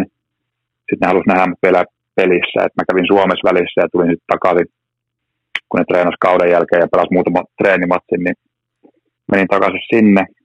Tein, tein kaksi maalia siinä treenimatsissa ja meni muutenkin hyvin. Ja sitten niin kuin siinä vaiheessa sanoi mulle jo, että, että nyt tehdään sopimus, mutta niiden pitää, pitää päästä eroon yhdestä pelaajasta, että niillä on niin kuin tilaa, tilaa rosterissa. Ja sitten vaan oikeastaan oli odottelua ja menin maaliin sitten joulukuussa ja tammikuusta muutin sinne ja sitten se oikeastaan lähti siitä, että maalit yli jokaisessa treenimatsissa ja tietenkään niin en ollut mitenkään iso profiilin hankinta siellä, että olin joku neloshyökkäjä kauteen lähettäessä, mutta sitten eka peli siinä ei oikein kukaan kuka ollut parhaimmillaan, vaihdettiin, vaihdettiin sisään siinä tunnin kohdalla ja meni ihan hyvin, aloitin seuraavan pelin. Sitten tuli maali seuraavassa ja sitten olikin jo derby, minkä kaikki tietää. Se oli aikamoista niin kuin noususuhdannetta koko ajan, että kaikki onnistui. Ja muutenkin eikö A I K ollut aika hyvässä, koska sinne, tai niin kuin hyvässä hypessä, koska sinne tuli nimenomaan siihen aikaikkunaan tuli tämä Friends Arena, jos se nyt on ihan hako teillä. Mulla on sellainen muistikuva, että se tuli tähän sun kanssa vähän niin kuin samoissa, äh, samoissa aikatauluissa. Se oli vuotta aikana, kaksituhattakolmetoista se oli ekan kerran käytössä A I K:lla. Se oli niin kuin toinen vuosi, toinen vuosi siellä. Joo, koska mä, mä, mä teen siis mun A I K-kalenterin siten, että aina kun mä menen Tukholmaan katsomaan U F C:tä, niin mä menen myös A I K-matsiin. Ja silloinhan mä kerran myös sulle heilutin, heilutin tota katsomosta alkulämmittelystä ja sä vilkutit takaisin, niin pääsit ikuisesti niin kuin kummipelaajien listalle, mutta, tota, mutta, mutta tota, niin se rakennettiin silloin ja sit sulla alkoi kulkemaan. kulkemaan siellä neljätoista matsia, kuusi maalia ja, ja tota, minkälainen se oli, minkälaista oli menestyä nimenomaan Tukholmassa? Se on, se on todella fanaattista se kansa ja siellä on totta kai myös paljon niin kuin vihollisuuksia, siellä on tota, perinteikkäät rivalrit, siellä on kaikki tää niin, ja kovia derpyjä, niin, niin minkälaista oli menestyä nimenomaan Tukholmassa? No, tosi, tosi iso juttu, että kun se on tosiaan niin fanaattista se ruotsalaistenkin kulttuuri ja, ja varsinkin just näillä isoilla seuroilla, niin kuin A I K, Hammarby, J K, Malmö, Göteborg, on tosi, tosi fanaattisia ne kannattajat, kun A I K on N S C niin kuin Solna ja siitä eteenpäin niin kuin sen alueen joukkueen, niin, niin kun asuu siellä, niin on niin kuin, sut tunnistetaan kaikkialla, kun menee hyvin. Ja, että se on niin kuin, sitten jos pelaat hyvin, teet maalin, niin sä oot maailman paras pelaaja. Mutta sitten se on sit siinä myös se kääntöpuoli, jos te pelaatte nolla nolla ja niin sitten me ollaan, me ollaan ihan paskoja siinä. Et ne ei ole todellakaan tyytyväisiä mihinkään muuhun kuin voittoon. Ja tietenkään mestaruus pitää voittaa joka vuosi ja kaikki derbyt pitää voittaa. Ne on tosi silleen vaativiakin. Mikä oli, mikä oli muuten... ei löydy mun tilastoista tai muistikuvista, niin mikä oli sellainen suurin joukkuevoitto tai sellainen, mikä osuu näihin, näihin ensimmäisiin aikoihin vuosiin? Öö, siis varmaan se, se derbyvoitto oli silleen, se oli niin kuin mun neljäs peli Allsvenskanissa, niin derbyavaukseen ja tein, tein maali kolme nolla, mä tulin vaihtoon, mutta se peli päättyi kolme kaksi, että se oli Se oli niin kuin iso voitto siltä ajalta. Tietenkin sitten muut derbyvoitot myöhemmin, niin nekin on, nekin on hienoja ja tämmöistä. Miltä se, miltä se tuntuu, kun vertaa vaikka nyt tietenkin, kun sä meet vaikka J K:n, mä veikkaan, että teillä on aika legendaarinen pussi, meitä sillä vaikka johonkin tota Pietarsaareen pelaamaan, niin ei siellä varmaan niin kuin soihdu tuo bussin ympärillä. Mä muistan vaan sulta jotain vanhoja videoita, mä kattelin tota, jostain, olisiko ollut aikoinaan ehkä Instagramista tai jostain, niin kun te menitte, olisiko ollut kauden avaukseen tai johonkin, niin teidän omat fanit teki semmoisen fanisaattueen, missä soihdut, soihdut palaa ja fanit laulaa, ja mi- milloin tää oli? Joo, se on, niillä on semmoinen perinne joka vuosi, että eka, ekaan kotimatsi otetaan joukkojen vastaan ne ulkopuolella. Se on, se on tosi hieno, hieno kokemus sen bussin sisältä, kun jengi hakkaa niitä bussin seiniä ja soidut palaa ja kaikki laulaa, niin se on, se on uskomaton kokemus mennä siihen kotimatsiin. Pelottiko, pelottiko yhtään, koska se oli, aika, se oli aika intensiivinen se tunnelma siinä? Ei siinä pelota, että eri asia just olisi, jos me oltaisiin hävitty monta peliä putkeen, mutta se on onneksi kauden ensimmäinen peli, niin ei sille ole mitään, mitään pelättävää siinä. Ketä tälleen jälkikäteen nyt, kun mietit tota A I K-stinttiä ja tota hienoa aikaa siellä, niin, niin, niin tota, tuleeko mieleen jotain sellaisia pelaajia, jotka osuu nyt ihan niin kuin tällaisen perusjalkapallokatsojan korvaan näin niin kuin vuosien takaa? Kun puhutaan kuitenkin äh, kuusi vuotta on jo aikaa tässä välissä, niin onko sieltä noussut jotain niin kuin kohti huippua tai ihan huipulle saakka jotain pelaajia? Joo, siis no aiko-aikojen joukkuekavereista, niin no tällä hetkellä on Robin Quaison, se on tehnyt aika monta maalia Bundesligassa tällä kaudella. Sitten no Alexander Isak, se on aika, se on suht tunnettu nimi varmaan La Ligaa seuraaville ja ketähän siellä olisi ollut. Celso Borges lähti, oli Costa Rican mukana M M-kisoissa ja ne meni jatkoon siitä Uruguay, Italia ja Englanti lohkosta. Sebastian Larsson on aika, aika tunnettu nimi, mutta me ei kerti pelaa yhdessä, me vaan treenattiin, kun se tuli tuossa kaksituhattakahdeksantoista. Niin. Nämä nyt tulee, nämä nyt tulee ensimmäisenä mieleen tolleen Joo, eli kyllä sieltä niinku ihan, ihan kohti huippua on menty, mutta niin meni kulkaa Markkasen Eerokin, nimittäin Real Madrid kaksi pilkku kaksi miljoonaa, ja tota, se oli aika kova pommi Suomen mediassakin, mä muistan kyllä sen, mä muistan sen, se oli tuossa tota, heinäkuussa kaksituhattaneljätoista, ja, ja to, ei, ei, taisi olla kaksituhattaneljätoista, kyllä, eikö niin? Kyllä, niin kyllä tota, kaksituhattaneljätoista heinäkuun. heinäkuussa, ja tota, se sopimus, sitä hinkattiin jonkin aikaa, sieltä se sitten tuli, niin, niin tota, minkälaiset oli tunnelmat sillä hetkellä, koska tuosta ei niinku, sopimuksen toinen partneri, eli se seura, se organisaatio, niin se nyt ei ainakaan jalkapallomaailmassa enää isommaksi tai legendaarisemmaksi mene, niin tota, mitä, mitä ajatteli Eero poika siinä tilanteessa? No siinä ei varmaan silleen hirveästi ollut mielessä silleen, että laittaa nimen soppari Santiago Bernabeulla, niin siitä hänen unelmoi ihan jokainen, että, että se oli aika silleen, en, en sekavaa, mutta silleen, että se päivä menee silleen ohi aika hujauksessa, ettei silleen muista hirveästi siitä. Onko se totta? Se oli, niin jatka vaan. Se oli, siitä, siitä oli tosiaan niin kuin, kun se tuli virallisesti, tuli uutiset, niin totta kai some räjähtää ja tälleen näin, niin ei siinä niinku oikein voinut, voinut tehdä mitään, että sitten agentin Lyytikäisen Villen kanssa mentiin oluelle siihen ja jauhettiin paskaa. Laittoiko ne muuten, laittoiko ne muuten tota, an, antoiko ne sun pomputella palloa siellä sopimuskirjoitustilaisuudessa vai kuuluuko se vaan sitten, niin kuin jos, on, jos on faneja paikalla tai ol, oliko siinä joku tällainen niin kuin läpivienti vai mi, mitä, koska mä kun katson vaikka jonkun pelaajan sainausta, vaikka Barsaa tai Realiin, niin kyllä siellä jossain vaiheessa pomputellaan myös palloa, niin oliko sun pallo mukana? Ei ollut, että mulla ei ollut semmoista, semmoista ollenkaan, että se hoidettiin vaan niin kuin toimistossa ja kättä päälle ja kuvat siitä pelipaidan kanssa. Mä, tota, mulla, on, mulla on hyvä tarina, mä en, jos tämä olisi huono tarina, mä en tätä kertoisi, koska sun silloinen pelaajagentti on sittemmin edesmennyt Ville Lyytikäinen, mutta mä muistan silloin, mä olin Mammaroosan, mä olin Mammaroosassa Helsingissä Töölössä syömässä tuona kesänä kaksituhattaneljätoista, ja, ja tota, Ville sitten huomasi, mä olin ollut just sitä ennen suurin piirtein kolmisen vuotta, nelisen vuotta, ehkä kolme vuotta Urheilulehden uutispäällikköä, ja meillä ei ollut koskaan ennen juteltu yhtään mitään, ja, ja tota, siinä oli sitten sellainen tilanne, että mä, mä siinä sitten söin, ja tota, se tuli sanomaan mulle vain näin, että Seppänen, ne on ihan hyviä ne N H L-pelaajat, mulla ei ole mitään vastaa Leijonia, ne on kovia ukkoja, mutta teidän lehden, te, tai niin kuin sä tiesit siinä kohtaa, että mä oon jo lähtenyt Urheilulehdestä, sun lehden, pidä huolta, että vaikka sä et siellä enää ole, niin Eero Markkanen ja Real Madrid on ykkösuutinen tässä urheilumaassa, ja käveli pois. Se oli tota, se, se, se ilmoitti asian aika yksikantaa, että näin on homma. Joo, se oli, se oli Villen tyyli ja se hoiti asiat omalla tavallaan ja tehokkaasti. Ja tota, varmaan viimeiseen asti sellainen niin kuin oman pelaajansa, oman asiakkaansa, oman ystävänsä etujen puolustaja. Tällainen kuva mulle hänestä jäi.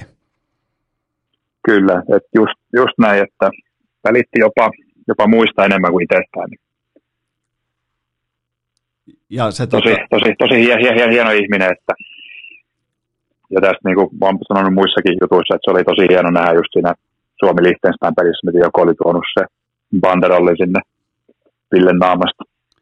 Joo, se oli kulttuuri, kulttuuriteko ja se oli varmaan sellainen hetki, minkä hän olisi halunnut totta kai myös nähdä, nähdä tota ja elää, elää sen mukana ja tehnyt kuitenkin, tehnyt siis ilman, ilman kellokorttijärjestelmää on nimittäin tehnyt duunia suomalaisen jalkapallon eteen ja, ja se tota, nimenomaan se intohimo, mikä oli omia pelaajia, omia asiakkaita ja voisiko sanoa, mä en, mä en siis tiedä, mutta varmaan voi sanoa niin kuin ihan elämänmittaisia ystäviä kohtaan, niin tota, se oli jotain ihailtavaa.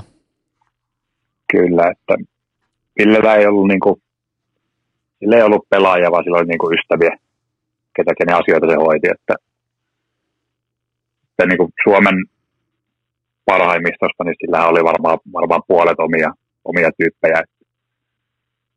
Että kova, kovan luokan tekijä. Oli varmaan sullekin...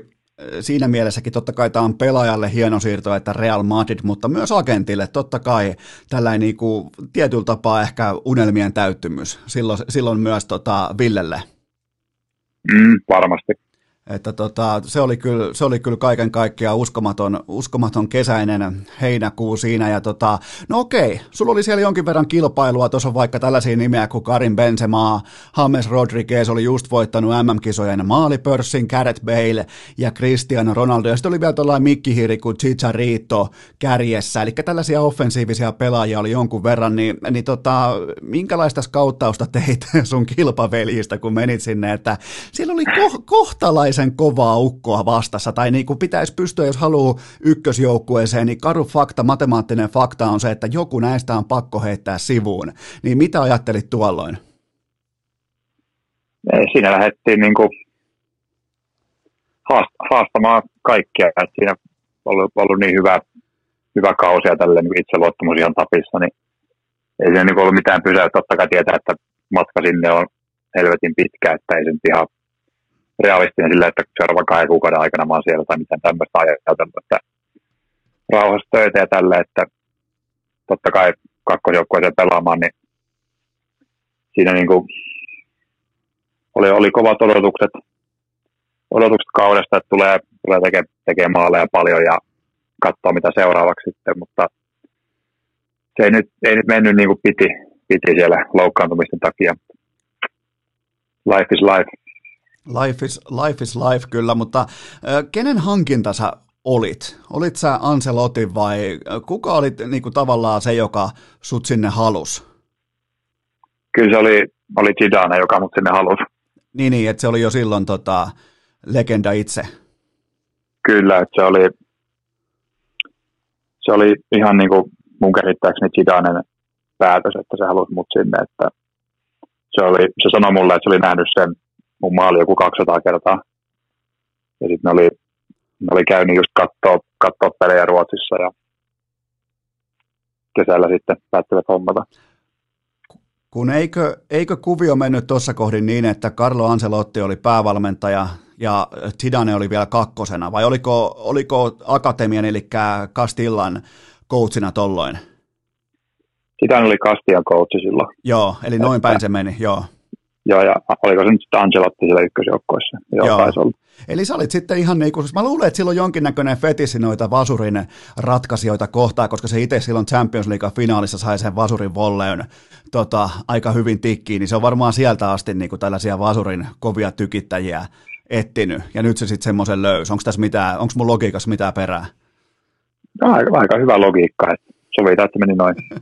No siinä oli tota, teidän edustusjoukkueella, kun sä menit sinne ja laitoit nimeä paperiin, niin silloinhan kausi lähtee aika kovaa käyntiin siitä. Ja, ja, tota, ja siinä on sitten, totta kai oli tämä, että ei pystynyt siirtymään suoraan ja ei pystynyt, mutta millä silmillä sä kuitenkin seurasit sitä, sitä niin kuin sopimus oli tehty ja tulevaisuus oli enemmän tai vähemmän taattu tässä kyseisessä organisaatiossa, niin välittömästi tulee tällaisia pieniä pystejä sisään kuin vaikka U E F A:n Super Cup ja FIFAn Club World Cup -mestaruudet saman tien tulee sinne Realille, niin, niin mitä, mitä pohdit ja ylipäätään mitä sä ajattelit siitä organisaatiosta, kun sä tämän sopimuksen teit? No siis tietenkin siirto maailman isoimpaan seuraa, että silleen uskomaton, että niin kuin, mähän siirryin ihan Real Madridin ykkösjoukkueeseen, mutta tulin lainalla kakkosjoukkueessa. Niin. Että siis, semmoisia asioita, mistä voi vaan unelmoida lapsena, että vaikka nyt se ei mennytkään niin kuin piti, mutta kyllä niitä niin kuin lämmöllä katsoo, katsoo, että on ollut siellä.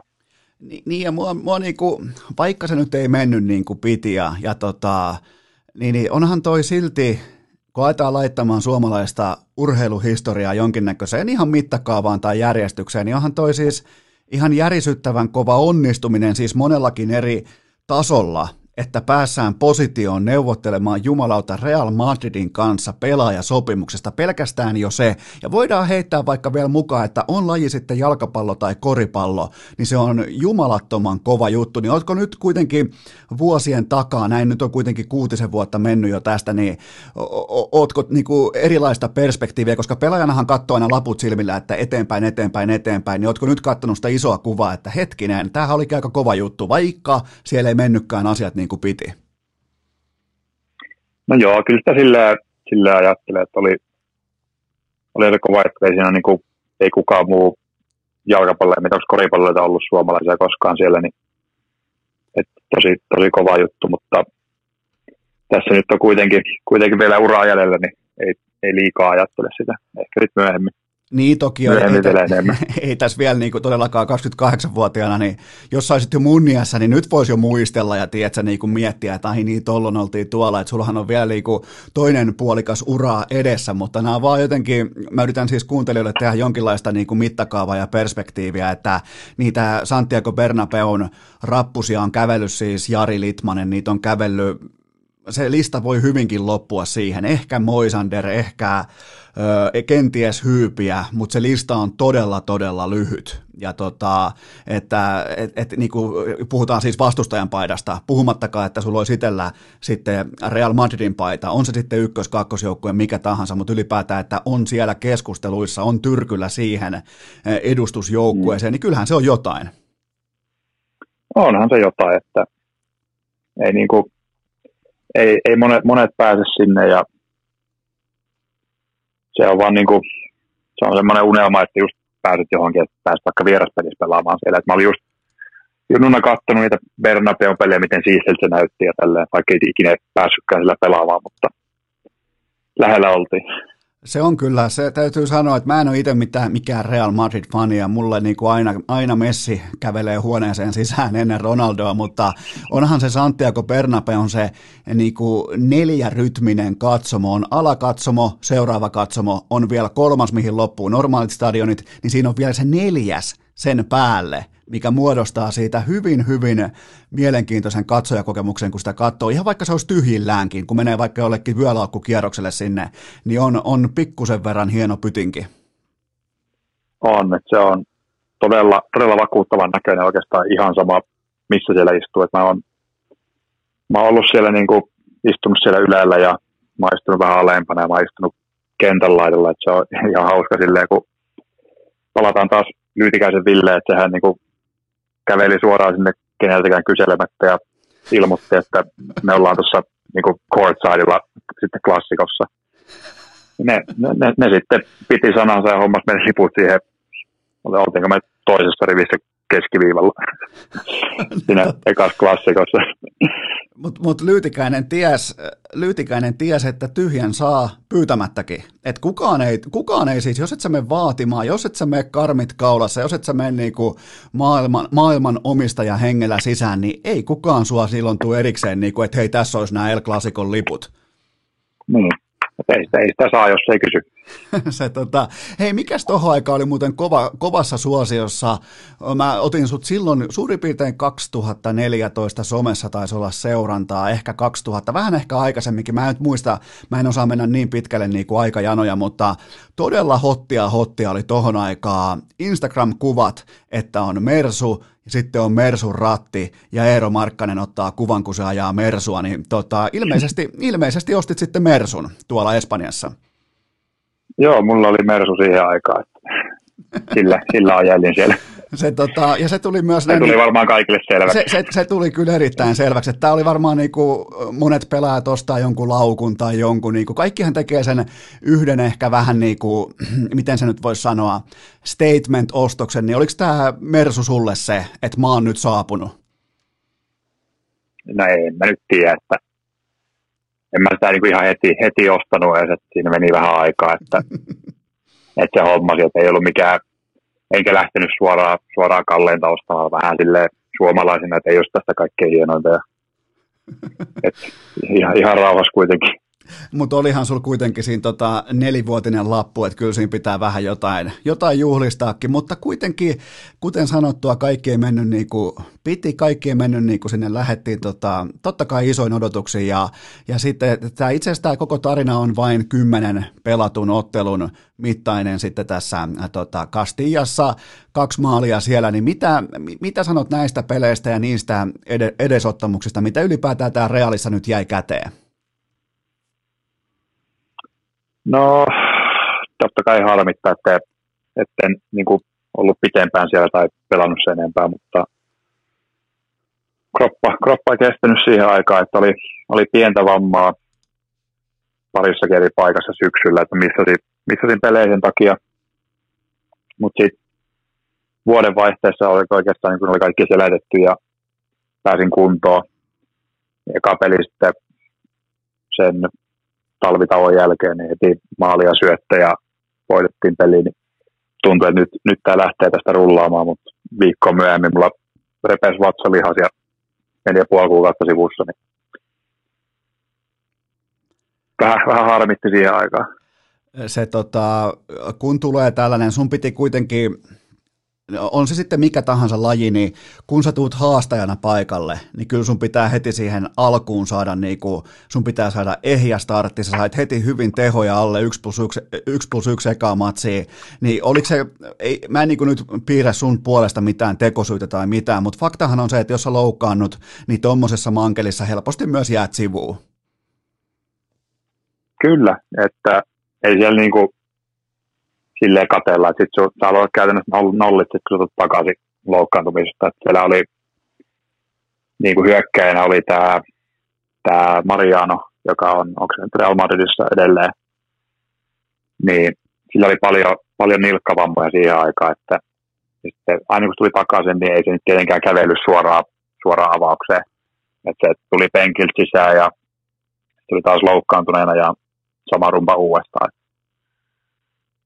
Niin, niin, niin että sie, et siellä, niinku, mm. sie, siellä ei ole oikoreittejä tai siellä ei ole sellaisia ilmaisia lounaita, että kaikkien on pakko laittaa toistot sisään ja, ja ennen kaikkea tuolla tasolla ja nimenomaan puhutaan Euroopan jalkapallon huipusta, puhutaan N B A:sta, N H L:stä, N F L:stä, niin kyllä sun kovin kuitenkin valttis on se, että sä oot koko ajan tikissä, sä oot koko ajan terveenä ja sulla on siis, mitä siinä, tuliko joku tälli tai tuliko joku niinku treeneissä revähdys siihen sun vatsaan, koska sitä ei saatu oikein mitenkään sitten kuntoon. Se oli se melkein viisi kuukautta ja oikeastaan siihen sitten kättelyt.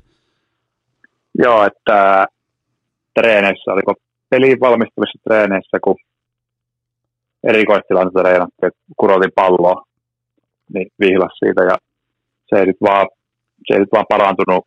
Että aina kun lähti vähän, niin kuin, vähän huilannut, tehnyt kevyesti, sitten ruvetaan tekemään enemmän, niin se tuli takaisin. Et käytännössä mä niin kuin kolme kertaa tein sen samaa, että lähdettiin niin kuin alusta taas rauhassa. Että se ei vaan, ei vaan kestänyt sitten, kun yritti tulla takaisin. Joo, eli toi on, toi on se, niin kuin mikä sitten henkisesti alkaa kyllä poraamaan suoraan sieluun. Että usein, niin kuin, kuinka oli, puhutaanko niin kuin uran vaikeimmista hetkistä henkisesti tuossa kohdin? No joo, sillä oli tosi vaikeaa, kun, kun ei vaan palane.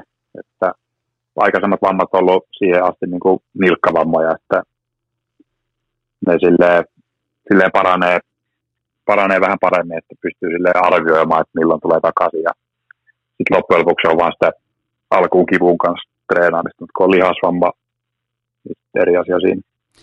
Sitten alkoi tapahtua ja alkoi olemaan pikkusen tuulista. Se ei kestänyt se laulu siellä kuitenkaan kauhean pitkään. Tuli tämä hyvin mielenkiintoinen selkkaus Zidanen välillä, tämä plus kahdeksantoista kiloa ylipainoa. Zidane väitti, että nyt on Markkanen tuhdissa kunnossa ja mä, mä kävin katsoa oikein silloin erikseen. Mä muistan vielä, mä kävin katsoa sun kuvia, että nyt ei joku täsmää ja nyt ei jollain ole niinku toi paunamittari, kilomittari, nyt ei ole niinku ihan vireessä tämä homma. Niin mitä siellä oikeastaan tapahtui, että nämä välit tulehtu näin pahoiksi?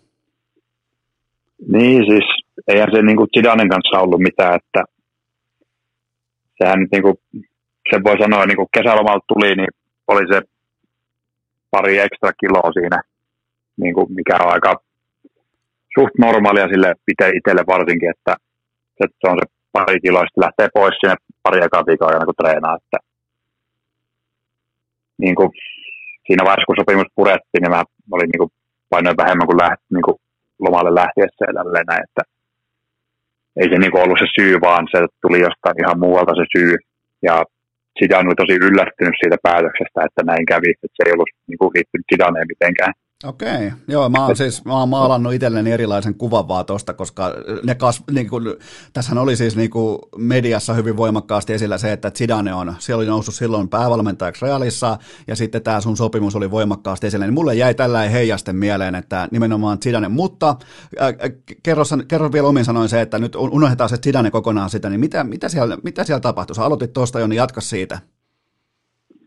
No siis tietenkään en voi, en voi tarkasti sanoa syytä, mutta siinä oli vähän niin kuin epäilyä, että yle, ylempää, ylempää olisi tullut jotain, jotain semmoista, että ne haluaa keskittyä johonkin toiseen pelaajaan ja ei tarvita enää. Ja sitten yhtenä päivänä, kun treenin joltimenossa käytiin tekemään lämmittelyt, lämmittelyt siinä salilla ja tälleen, kun olin kentälle kävelemässä, niin siinä tuli sanoa mulle silleen, että mä en saa treenata, että se oli tosi yllättyneen näköinen, että nyt on tullut joku käsky, että mä en saa mennä treeneihin. Ja sitten oliko seuraavana päivänä, kun mun piti mennä sinne käymään, niin en päästä mun sisälle enää sinne ja tämmöistä. Ihmeellistä aikaa oli. Tuosta on tosi vaikea niin kuin saada kiinni, että, että niin kuin yhtäkkiä Salma kirkkaalta taivaalta yksi kaikkien aikojen legendoista tulee ilmoittamaan, että hei, sä et saa reenata. Ja, mistä, sä, mistä sä löysit informaatiota, mistä sä löysit tietoa, vai jätettiinkö sut vähän niin kuin vaan roikkumaan, että til- tilanne on nyt tää? No siis onneksi sitten niin kuin agentti sun ja muut niin kuin hoiti sitä asiaa siellä taustalla, ettei mun ne hoiti nämä kaikki, kaikki paperihommat sitten, että, mutta mua ei niin kuin vaan ei niin kuin päästetty enää sinne sisälle, että se oli silleen, silleen outoa aikaa, mä en oikein tiedä niin kuin mitä voin tehdä, mutta ei sitä niin kuin liian kauan kestänyt. Okei, okei. Ja otetaan vielä toi Zidane, koska, koska tota, kyseessähän on siis tietenkin ex-legenda legenda pelaaja, nyt sitten voittanut myös coachina hippasen verran tota, pokaalin tynkää, niin, niin minkälainen coachi se oli, oli sun mielestä tohon aikaan? Tietenkin, oliko se ekaa vuotta päävalmentajana, että ei ole vielä kaikkia lisenssejäkään kohdilla, että he hoiti niitä siihen aikaan.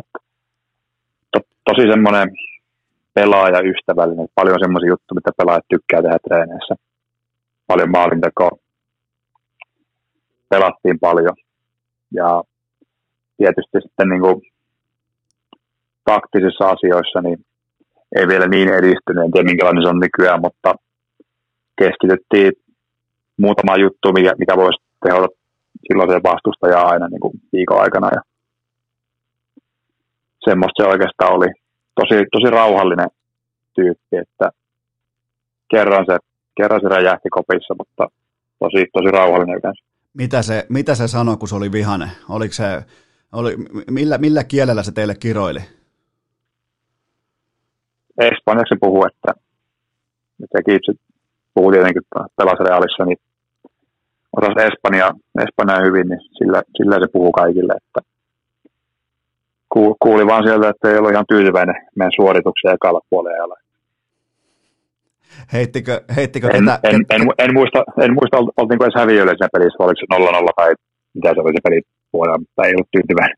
No se ei ollut sitten tyytyväinen, mutta kun sanoit, että kaikkia lisenssejäkään ei ollut, mutta se aika hyvin kuitenkin viilasi nuo lisenssihommat kuntoon, kun se otti tämän jälkeen sitten kolme Champions Leaguean mestaruutta putkeen tai jotain vastaavaa, ihan jotain hävytöntä.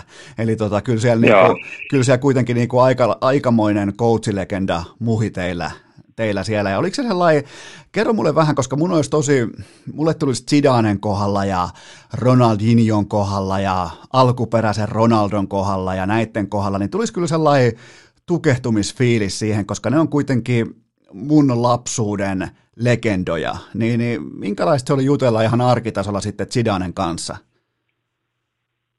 No sitten niin loppujen lopuksi eihän se ollut muuta kuin, että juttelet valmentajalle samanlaista kuin kaikkea muuallakin, mutta se ensi tapaaminen mua tuli jännitti. Kun mä ekan kerran tapasin Zidanen, kun se veti treenit ja sitten mä olin niin kuin sivussa odottelemassa sitä, niin se kyllä, se kyllä jännitti paljon, että nyt se tulee sieltä.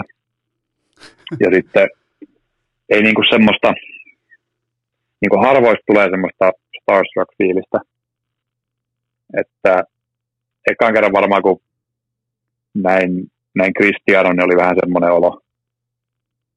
Ja sitten toi, toi toinen, minkä mainitsit, niin Brasilia Ronaldo, kun meillä loppukaudesta, kun taisteltiin sitä nousuplayoff-paikasta, niin sitä tuli koppi ja kertoo, että nyt meillä on niin, mun kaveri tulee niin kuin puhumaan teille, että vähän motivoimaan teille, että meillä on kaksi tai kolme peliä jäljellä, että pitää voittaa. Että tulee niin kuin pitää motivaatiopuheen teille, että kuunnelkaa mitä sinulla on sanottavaa. sitten Ronaldo kävelee koppiin puhumaan meille. Hieno, hieno hetki. Se on kyllä, kun, kun tulee, tulee är yhdeksän, tulee koppiin, niin varmaan hiljene, mm. hiljenee koppi aika kivasti. Oo, ja sitten varsinkin, varsinkin itselle, kun ihan niin kuin ykkösidoli lapsuudesta, niin kävelee sisään. Ja kun mä, mä istuin vielä silleen, niin kuin, että mä näin sen ensimmäisenä, niin kuin mä näin oven sitä ensimmäisenä.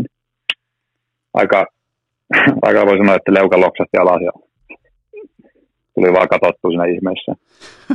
Mites tota, tämä nuorempi Ronaldo, Cristiano Ronaldo, niin oliko se siellä arjen tasolla, oliko se niin sanotusti koskaan rahvaan parissa? Ei, että se oli niinku, siinä oli semmoinen pieni, pieni väli siinä niinku meidän ja edustusjoukkojen tilojen välillä, että niitä ei nähnyt silleen ihan päivittäin aina, mutta usein kuitenkin, että mä Ronaldo on nähnyt silleen hirveän usein, että kerran se katsoi meidän treeniä, kun niillä oli peli illalla, niillä oli parvekkeet sitä meidän treenikenttää kohti, niin se katteli sieltä, katteli meidän treenejä, mutta ei siihen hirveän usein törmännyt. Ja se oli varmaan tekee jotain vatsahaasteita tai jotain, ajamassa Bugatti, kolmen miljoonan Bugatilla pitkin, pitkin Madridia, että tota, siellä on kyllä monennäköistä legendaa ollut sulla sitten, noin niin kuin, se on, sieltä on nimittäin Vihtavuoren Pamauksesta tultu aika, aika pitkä matka tohon hetkeen. Joo, kolmes vuodessa Vihtavuoren Pamauksesta sitä ne alaisuuteen. Niin ja vielä tolleen, että Vihtavuoren Pamauksesta kolmessa vuodessa, että Zidane esittelee pregameissa, että hei, hei mulla olisi tällainen ulkopuolinen puhuja tähän nyt, tota, tulee mun hyvä ystävä, ja se on sitten vielä Ronaldo yhdeksän. Niin tota, kyllä siinä, mm. kyllä se tota, kuulostaa jonkinmoiselta. Joo, ei, ei tuommoista niinku, voi kuvitella. Onneksi, onneksi sain kuva, kuva Ronaldon kanssa, että sitä voi, sitä voi muistella. Mitä muuta muistelet? Ihan niin kuin Madridista. Paketoidaan tämä niin kuin Realin, Realin reissu sillä, että mikä on sellainen, kun sä nyt muistelet tätä nimenomaan tätä Real Madridin ja Madridin aikaa, niin mikä on sellainen asia, mitä sä sieltä näiden edellä käytyjen asioiden lisäksi, niin onko jotain vaikka kaupungissa, jotain organisaatiossa, jotain, mitä nyt tahansa tulee mieleen, niin mikä on sellainen juttu, mikä herättää niin kuin lämpimiä viboja vielä vuosien takaa? Äh. No mikähän olisi? Eipä siinä, se niin kuin jokapäiväinen työ oli varmaan semmoinen, kun sai Zidanen kanssa tehdä töitä. Niin se oli yksi, varsinkin ekoistreeneissä, kun jotain viimeistelyä teki ja niin kuin Zidanelta tuli palloja. Niin se oli, se oli uskomaton fiilis. Et kun tietenkin muualla tekee sitä nyt joukkokaverit, että syöttää palloja, mutta sitten siellä oli Zidane. Oliko se, tota, oliko se ihan, pelasko se muuten teidän kanssa? Joskushan coachit pelaa jonkun verran, niin, niin oliko se teidän kanssa pienpeleissä mukana tämmöisissä? Joo, kyllä se höynää peti varmaan niin kuin ihan, ellei ihan päivittäin, mutta tosi usein oli höynässä mukana. Ja sitten jos pallonhallintapeliin tarvii jonkun jokeri tai puustu yksi, niin sitten se tuli, tuli mukaan siihen. Että ei se hirveästi, hirveästi liikkunut. liikkunut siinä, mutta kyllä se pelisilmä oli vaan ihan next level. Juu, eikä se liikkunut urallakaan. Ei siis, ei, ei mm. todellakaan. Et ei, sehän siis, liikehän on niille, jotka ei osaa sijoittua oikein. Pitääkö tämä, pitääkö tämä paikkansa? Kyllä, ei turha lähteä höytsää mihinkään turhiin paikkoihin, mutta se, se osasi kyllä. Tatsi oli kunnossa ja ei se paljon palleja menettänyt. Se on kyllä, se on, se on uskomaton ukko ja itse yhdeksänkymmentäkahdeksan vuodesta eteenpäin nimenomaan niitä Zidanen sellainen, mä muistan vielä ne, ne tota Adidaksen kengät, missä oli ne kolme isoa valkoista raitaa, punainen pohja, oliko se muuten, ol, oliko ne Predatorit vai mitkä ne oli, taisi ehkä olla. Niitä, joo, Predatoria se pelasi. Ai jo. Että, oli hienot ja niitä käytiin Lahdessa asti katsomassa, kun Heinolassa ei ollut, niin, niin tota, oli ja sitten oli tietenkin Del Piero samoilla kengillä ja Beckham ja Zidane, niin, niin se, oli, se oli kovaa aikaa, kun ne maksoi siis satoja markkoja ja oma budjetti on kahdeksankymmentä markkaa, niin tota, ihan ei pystynyt niinku riitsaamaan sinne asti, mutta, mutta sieltä niinku yhdeksänkymmentäkahdeksan yhdeksänkymmentäseitsemän nousi kyllä itsellä Zidane aika aika korkealle ja komeita juttuja nämä tämmöiset, kun äijä on, äijä on ottanut sellaista hyvää pikku crossipalloa haltuun siihen yksi eteen ja naksi, sen jälkeen yläkivet vielä Zidanen kanssa treeneissä. Niin kyllä, kyllä se niinku, kyllä mä, mä pystyn tohon syttyä. No, että just se yhdeksänkymmentäkahdeksan oli mullekin se hetki, mistä muistaa Zidane, että silloin oli pienenä poikana kova Brasilia-fani, että ei ollut niin hyvä tulos siitä pelistä. Joo, se oli, se oli, so, se oli sokki. Se oli, se oli jumalauta sokki se. Kaikki, koko, koko maailma paitsi Ranska odotti, että Brasilia pyyhkii yli. Ja vielä mitä? kolme nolla, Zidane kaksi. Ja, ö, tietovisa kysymys kaikille kuuntelijoille. Eero vastaa kohta oikean vastauksen, mutta kuka teki Ranskan kolmannen maalin? Annetaan kuuntelijoille kolme kaksi yksi. Nyt sä saat veikata tai tietää. No, oliko se Emmanuel Petit? Kyllä, sellainen lipuva pallo alakulmaa. Ja se oli sellainen niin kuin ti- tikari vielä läpi ja just siihen loppuun. Ihan käsittämätön peli. Mm. Se oli, että en tiedä menikö itkeen nukkumaan siinä, kun Brasilia ei voittanutkaan. Mutta eikö, eikö urheiluperheessä perheessä kaikki me aina välillä itkeen nukkumaan, niin kuin ihan ilman mitään brasilioitakin?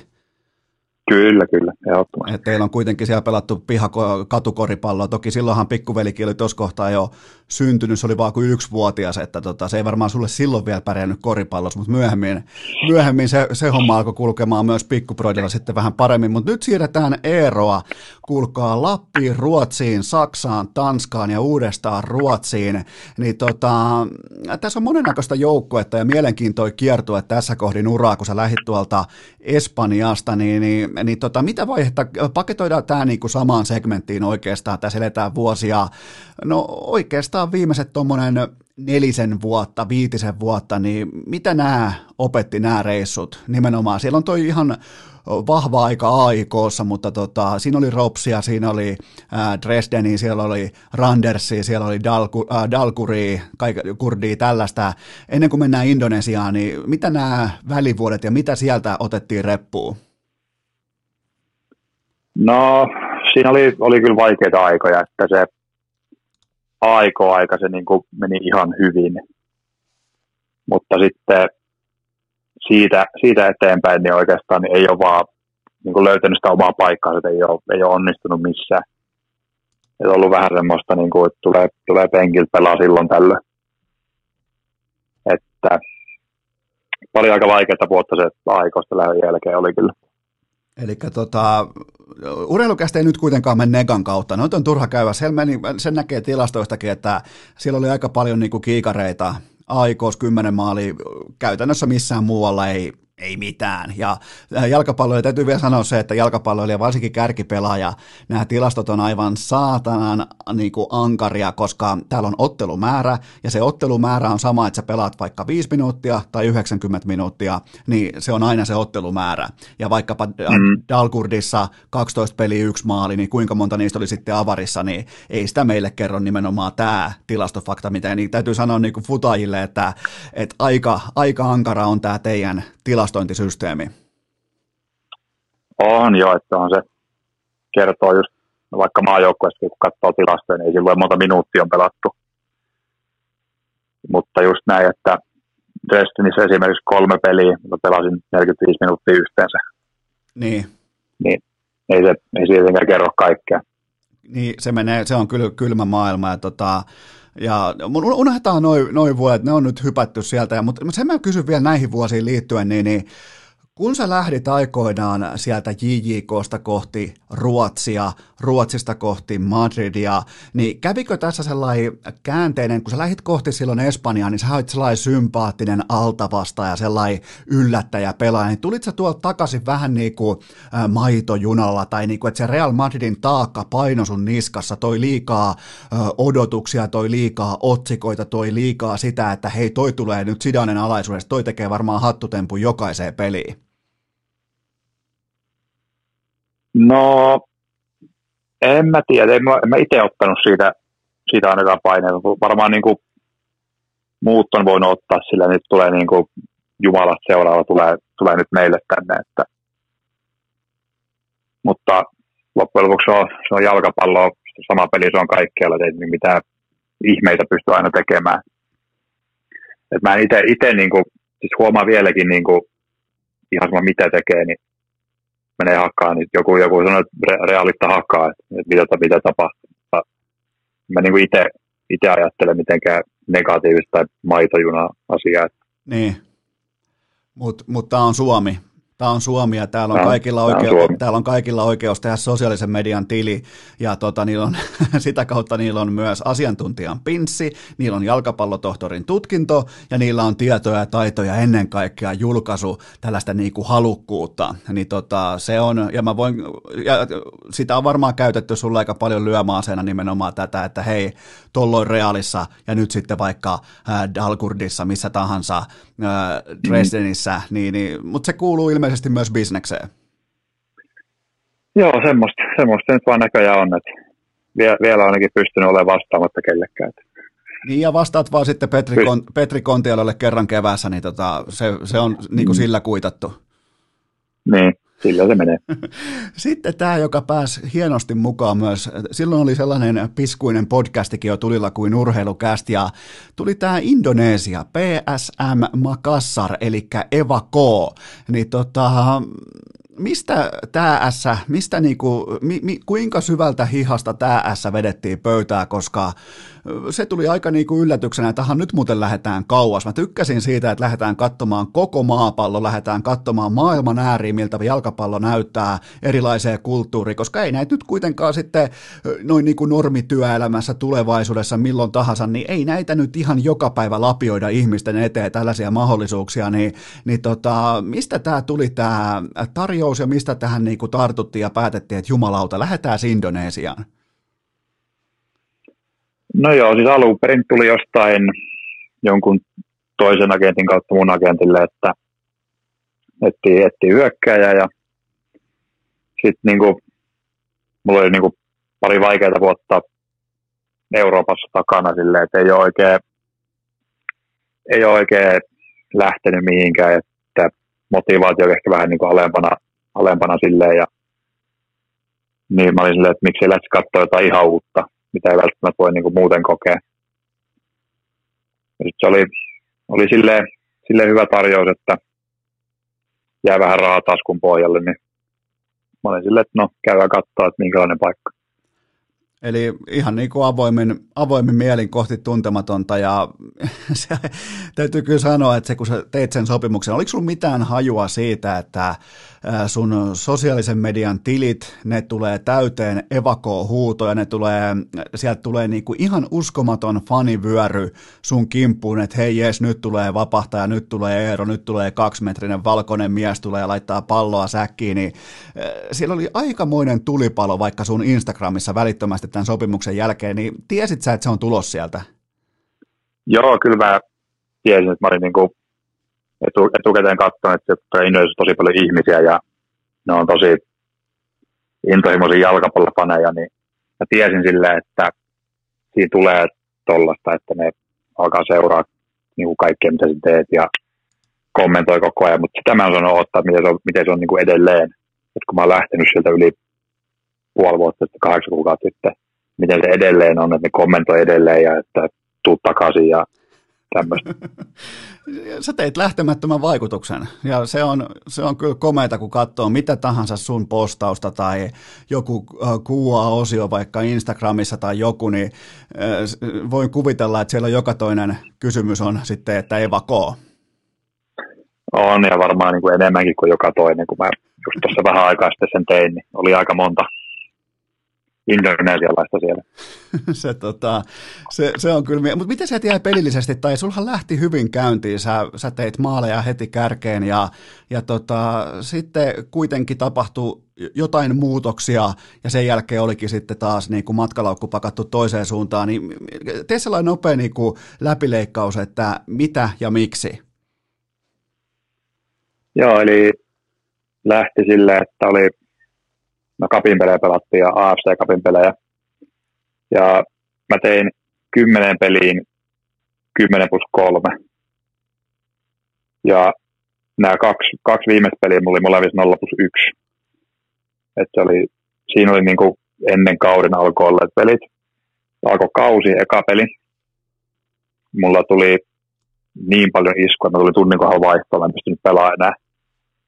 En tehnyt maali tai syöttänyt, voitettiin yksi nolla. Missasin seuraavan pelin, sen jälkeen mä istuin penkille. Et niinku, en silleen ymmärtänyt missään vaiheessa, minkä takia. Onko se sitten jotain niin kuin indo- indonesialaista ylpeyden kulttuuria, että kentältä ei pyydetä vaihtoa? Vai mi- mi- mitä? Tähän kuulostaa siis ihan niin kuin koiran kopitukselta.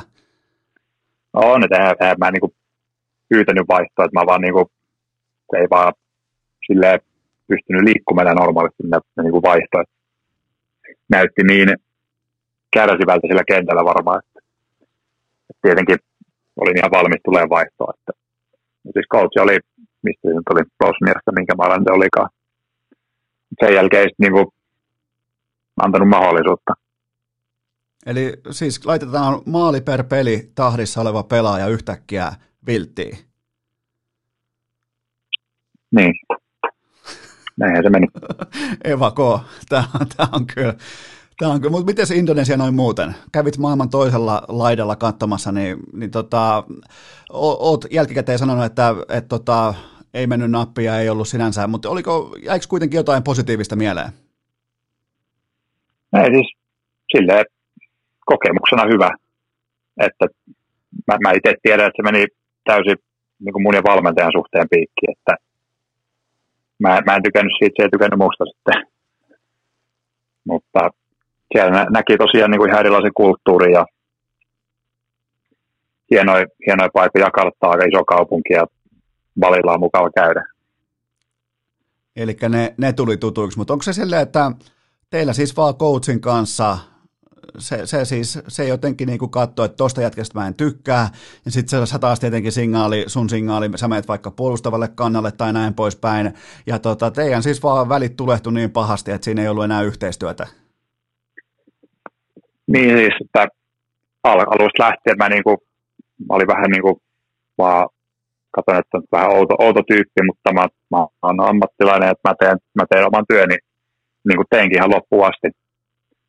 Mutta niin kuin mä en vaan tykännyt henkilönä siitä ja sitten ei näköjään tykännyt mun, mun, mun pelissä jostain, en tiedä. Et se sanoi mulle, sanoi mulle joskus, kun juttelin sen kanssa, niin kuin, että sä oot parempi pelaaja kuin noi muut, niin kaikki näkee sen, mutta no toiset pelaa. O, muistatko yhtään, että minkä, mulla on nimittäin teoria, minkä mittainen tämä jätkä oli tai tämä coachi? Mitähän se olisi ollut? Entinen keskuspuolustaja, olisiko se ollut vajaa sata yhdeksänkymmentä. Ai jumalaut, mä nimittäin olisin tarjonnut sulle tällaista niin kuin lyhyen miehen syndroomaa. Ihan, se ihan se... Jerry, Jerry Krause-syndroomaa. Nimenomaan vai? Jerry Krausta mä olisin lähtenyt tarjoamaan tähän nyt voimakkaasti, koska tämä oli Ei. myös sun, niin kuin, se coachi aiheutti sulle tietyllä tapaa niin kuin The Last Dancein tuolla Indonesiassa, niin mä lähdin sillä tähän niin kuin liikkeeseen. Joo, ei, ei mennyt tähän teoriaan tällä kertaa. Okei, nyt ollaan sitten Valkeakoskella ja säkin olet nyt Valkeakoskella, ollaan tultu Indonesiasta ja ollaan muuten tällä hetkellä aika rientää nimittäin, en mä edes huomannut, mutta meillä on tunti kymmenen minuuttia jo materiaalia nauhalla ja jos ei sulla ole mihinkään kiire, niin, niin tota, puhutaan vähän tästä. Tämä tuli kanssa. Mulla on nyt tullut äh, tota, moni Eero Markkas-henkinen uutinen, on tullut vähän enemmän tai vähemmän yllätyksenä, niin mistä löytyi nimenomaan Valkeakoski ihan ylivoimainen nousu viime vuonna ykkösestä Veikkausliigaa, ja, ja tota, mistä löytyy sun kuponkeihin nimenomaan Haka? Haka löytyi sille, että Teme soitti mulle tämän vuoden alussa ja sanoi, että ne tarvis, tarvis hyökkäjän ja siinä sitten, mä nyt otin vielä iisisti sille, mä katselin, että mitä, mitä tulee ja oli juttuja muualta, mutta sitten niin mä, mä kävin täällä paikan päällä, mä ku, kuuntelin niin kuin mitä, mitä seura sanoi, mitä Teme sanoi, niin se niin kuin, kyllä se vakuutti mut silleen, että pari päivää sen jälkeen mä kerron niille, että joo, kyllä mä, mä, mä tuun mielelläni tänne, tänne pelaamaan. Et se, että niillä on, rosteri on pysynyt hyvin pitkälti samana viime vuodesta ja Temen niin kuin valmennusfilosofia, niin mä tyk- tykkäsin siitä, että siitä, siitä paljon, että tosi, tosi vakuuttava, vakuuttava esitys mulle, että päätin tulemaan tänne. Eli ku- kuuntelijoille sen verran, että kun puhutaan Temestä, niin puhutaan Teemu Tainiosta, eli Tornion Terrieristä, on siis Hakan päävalmentaja, niin itse pelaajana aikoina oli todella, todella työteliäs, aggressiivinen, läpi harmaan kiven, niin minkälainen coachi on kyseessä? No vähän, niin, vähän silleen, silleen samaa kuin Idanessa, että tehdään, tehdään paljon pallon kanssa juttuja, että tykätään, tykätään pelaa pelaa niin kuin kaunista jalkapalloa niin sanotusti, mutta ei kuitenkaan jäädä hieromaan, hieromaan silleen, että eli tykkää, tykkää vitsailla pelaajien kanssa, mutta sitten kun tehdään, niin sitten oikeasti tehdään asioita, että jos joku ei mene hyvin, niin sen kyllä nyt huomaa myös. Ja ilmeisesti kun nyt katsoo hänen track recordia, niin kuitenkin niin kuin Haka aivan niin kuin yhdeksäntoista pinnan erotuksella Veikkausliigaa ja, ja tota, todella on saanut niin kuin sellaisen, mä yritän aina lukea, että miten niin kuin vaikka pelaajat puhuu jostain coachista, miten vaikka asiantuntijat puhuu jostain coachista, niin mun mielestä Tainio saa tällä hetkellä todella niin kuin vahvaa presenseä nimenomaan pelaajilta, asiantuntijoilta, niin onko siinä sellainen seuraava selkeästi nouseva suuri suomalainen jalkapallovalmentaja nimi nyt kehitteillä siellä Valkeakoskella? No kyllä, kyllä niin voisi uskoa, että kuitenkin ei ole, ei ole valmentanut pitkään, mutta niin kuin tuloksia tulee ja niin kuin tämän kauden kapissakin sitten jatkuu toi viime vuoden hyvä suorittaminen, niin kovat, kovat odotukset kyllä. Ja sulla on kyllä mielenkiintoinen tämä, kun Zidane just oli vähän niin kuin aloittamassa valmentajauransa, tai oikeastaan oli ihan konkreettisesti ekaa kertaa päävalmentaja, nyt sitten Tainio, nuori valmentajaura, niin sitten kun joskus tuossa kymmenen kaksikymmentä vuoden päästä Eero Markkanen kirjoittaa kirjan, niin sähän voit vähän niin kuin ehkä tällaisessa, en nyt viittaa kenenkään, mutta tällaisessa nykypäiväisessä hengessä ihan vähän värittää totuutta ja laittaa, että minä tein Zidane, minä tein Tainio, niin, niin tota, mä voin tulla kirjoittaa. Joo, nyt tästä menee piikkiä ihan joka suuntaan nyt, mutta vaikka, vaikka näin voisi näin vois tehdä sitten. En, ei siis, ei urheilukästi, ei mene piikkiä mihinkään, ei täällä, ei, täällä pysyy puukko, puukko pysyy tupessa aina, että tota, täällä ei ole mitään sisäänkätkettyä, että kaikki, kaikki on. Mutta siis tota, mitä, mitä odotuksia sulla on nyt, sulla on ollut pari vaikeaa tai useampi vaikea kausi nyt alla ja viimeiseksi oikeastaan sellaiset niinku, oikein niinku lennokkaat askeleet löytyy tuolta, kenties tuolta ehkä A I K-ajoilta, totta kai myös Indonesiassa sitten nämä kymmenen plus kolmekymmentä peliin, mutta tota, millä odotuksin itse nyt sitten Hakaan? Tosi, tosi kovilla odotuksilla, että mulla on niin kuin kuvat odotukset itteeni ja myös meidän joukkueeseen, että tulee niin kuin, tullaan yllättää, yllättää ihmisiä ensi kaudella. Ja ei se välttämättä, no, mä en tiedä, onko se hirveä yllätys, jos te tuutte menestymään hyvin. Siis, ja vielä niin kuin, nyt kun tämä, se on mulle, mä nyt nopeasti vaan kerron mun teorian, että mutta ää, altavastaajajoukkue ja tällainen niin kuin nousijajoukkue, ää, niin kuin, miten voisi sanoa, dynaaminen nuori päävalmentaja, selkeästi eteenpäin menossa oleva organisaatio, niin mä luulen, että te saatte jonkin verran, vaikka ajat ei ole kellekään helpot, mutta te saatte jonkin verran etua tästä, koska on ollut tämä koronatauko, te pystytte pitämään niin kuin rivit kasassa vähän paremmin valmistautumaan siihen, että mitä siellä seuraavalla tasolla odottaa, niin mä, mä, mä uskallan ottaa teiltä, siis tämä ei perustu minkään näköiseen asiantuntemukseen, mutta mulla on sellainen viba, että te tuutte vahvasti tähän kauteen. On joo, että hyvä, hyvät teoriat jatkuu koko ajan, että en tiedä hyötyykö tästä tauosta nyt kukaan oikeastaan, mutta tosiaan, että kun kuitenkin tosi pitkälti sama runko, missä on voittamisen kulttuuri viime kaudelta, niin kai se, kai se kantaa vähän, vähän niin kuin tälläkin kaudella, että ollaan totuttu voittamaan. Ja, ja viimeisen oikeastaan siis, silloinhan Hakahan oli aikoinaan suorastaan dynastia joskus tuossa vuosituhannen vaihteessa, niin, mutta viimeinen mestaruus on kuitenkin kaksituhattaneljä, siitä on kuusitoista vuotta aikaa, niin lähteekö Eero Markkaselta tietynlainen garantia, että ennen kuin sieltä jättiläisen kalossit poistuu Valkeakoskelta, niin siellä on vähintään yksi mestaruus taulussa? En pysty, en pysty tota lähteä lupaamaan, että... Kuitenkin ollaan, ollaan nousijajoukkue, että katsotaan mihin riittää. Kyllä se, ky, joo, toi on hyvä olla vähän nöyrää, ettei nyt vaan niinku ala liikaa avaamaan tota, niinku, tätä puvun takia, mutta nyt on käyty aika pitkälti tätä sun uraa läpi. Mulla on muutama lisäkysymys vielä liittyen. Otetaan vähän niin kuin tällainen loppuun, tällainen loppulämmittely. Meillä oli pikku alkuverkka, nyt oli tämä niinku itse otteluosio ja nyt otetaan pieni loppuverkka, niin, niin lähdetään tällaisella, että myös sun velipoikahan kanssa urheilee ja se pelaa sitten eri lajia ja, ja tota, mitä ajattelit suurin piirtein tolloin kesällä kaksituhattaseitsemäntoista, kun Lauri meni Chicagoon, tai oikeastaan Minnesotaan, mutta sitä kautta kuitenkin Chicagoon numerolla seitsemän N B A-draftissa, niin mikä on niinku, mulla ei ole itsellä veljiä, ei veljiä, mulla on vaan yksi isko, ja ei ole varsinaisesti niinku oltu ihan tyrkyllä tuonne N B A:han, niin, niin tota, mi, mi, mitä ajattelet siinä kohdin, kun velipojan nimi huudetaan numerolla seitsemän? No ei siinä, siinä oli niinku, siis aivan suunnaton ylpeys, että kun ties pienestä pitäen, että se on, se on ollut sen tavoitteena niin kuin mennä sille, ei pelkästään päästä sinne, vaan olla tähti siellä, niin se on niin kuin toivottavasti matkalla, mutta se on, en muista minkä ikäisenä se on sanonut, mutta tosi nuorena se on sanonut, että se haluaa pelata siellä. Siellä niin, mutta siis mä oon, olin silloin todella ylpeä ja on, on ollut koko ajan, että ihan mahtava suoritus niin kuin Suomesta päästä noin, noinkin pitkälle jo, mitä se on, ja uraa vasta alkuvaiheessa silläkin.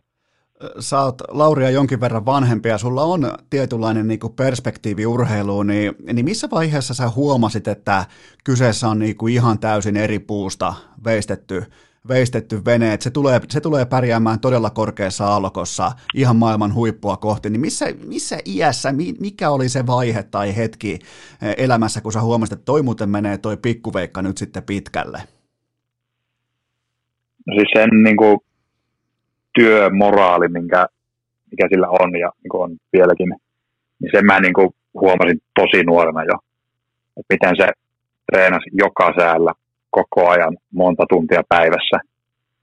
Ja sillä oli, mä muistan, jos se Lauri olisi, olisiko ollut ehkä kaksitoista kolmetoista vuotta, se piti niinku kirjaa, miten se on heittänyt sen päivän aikana.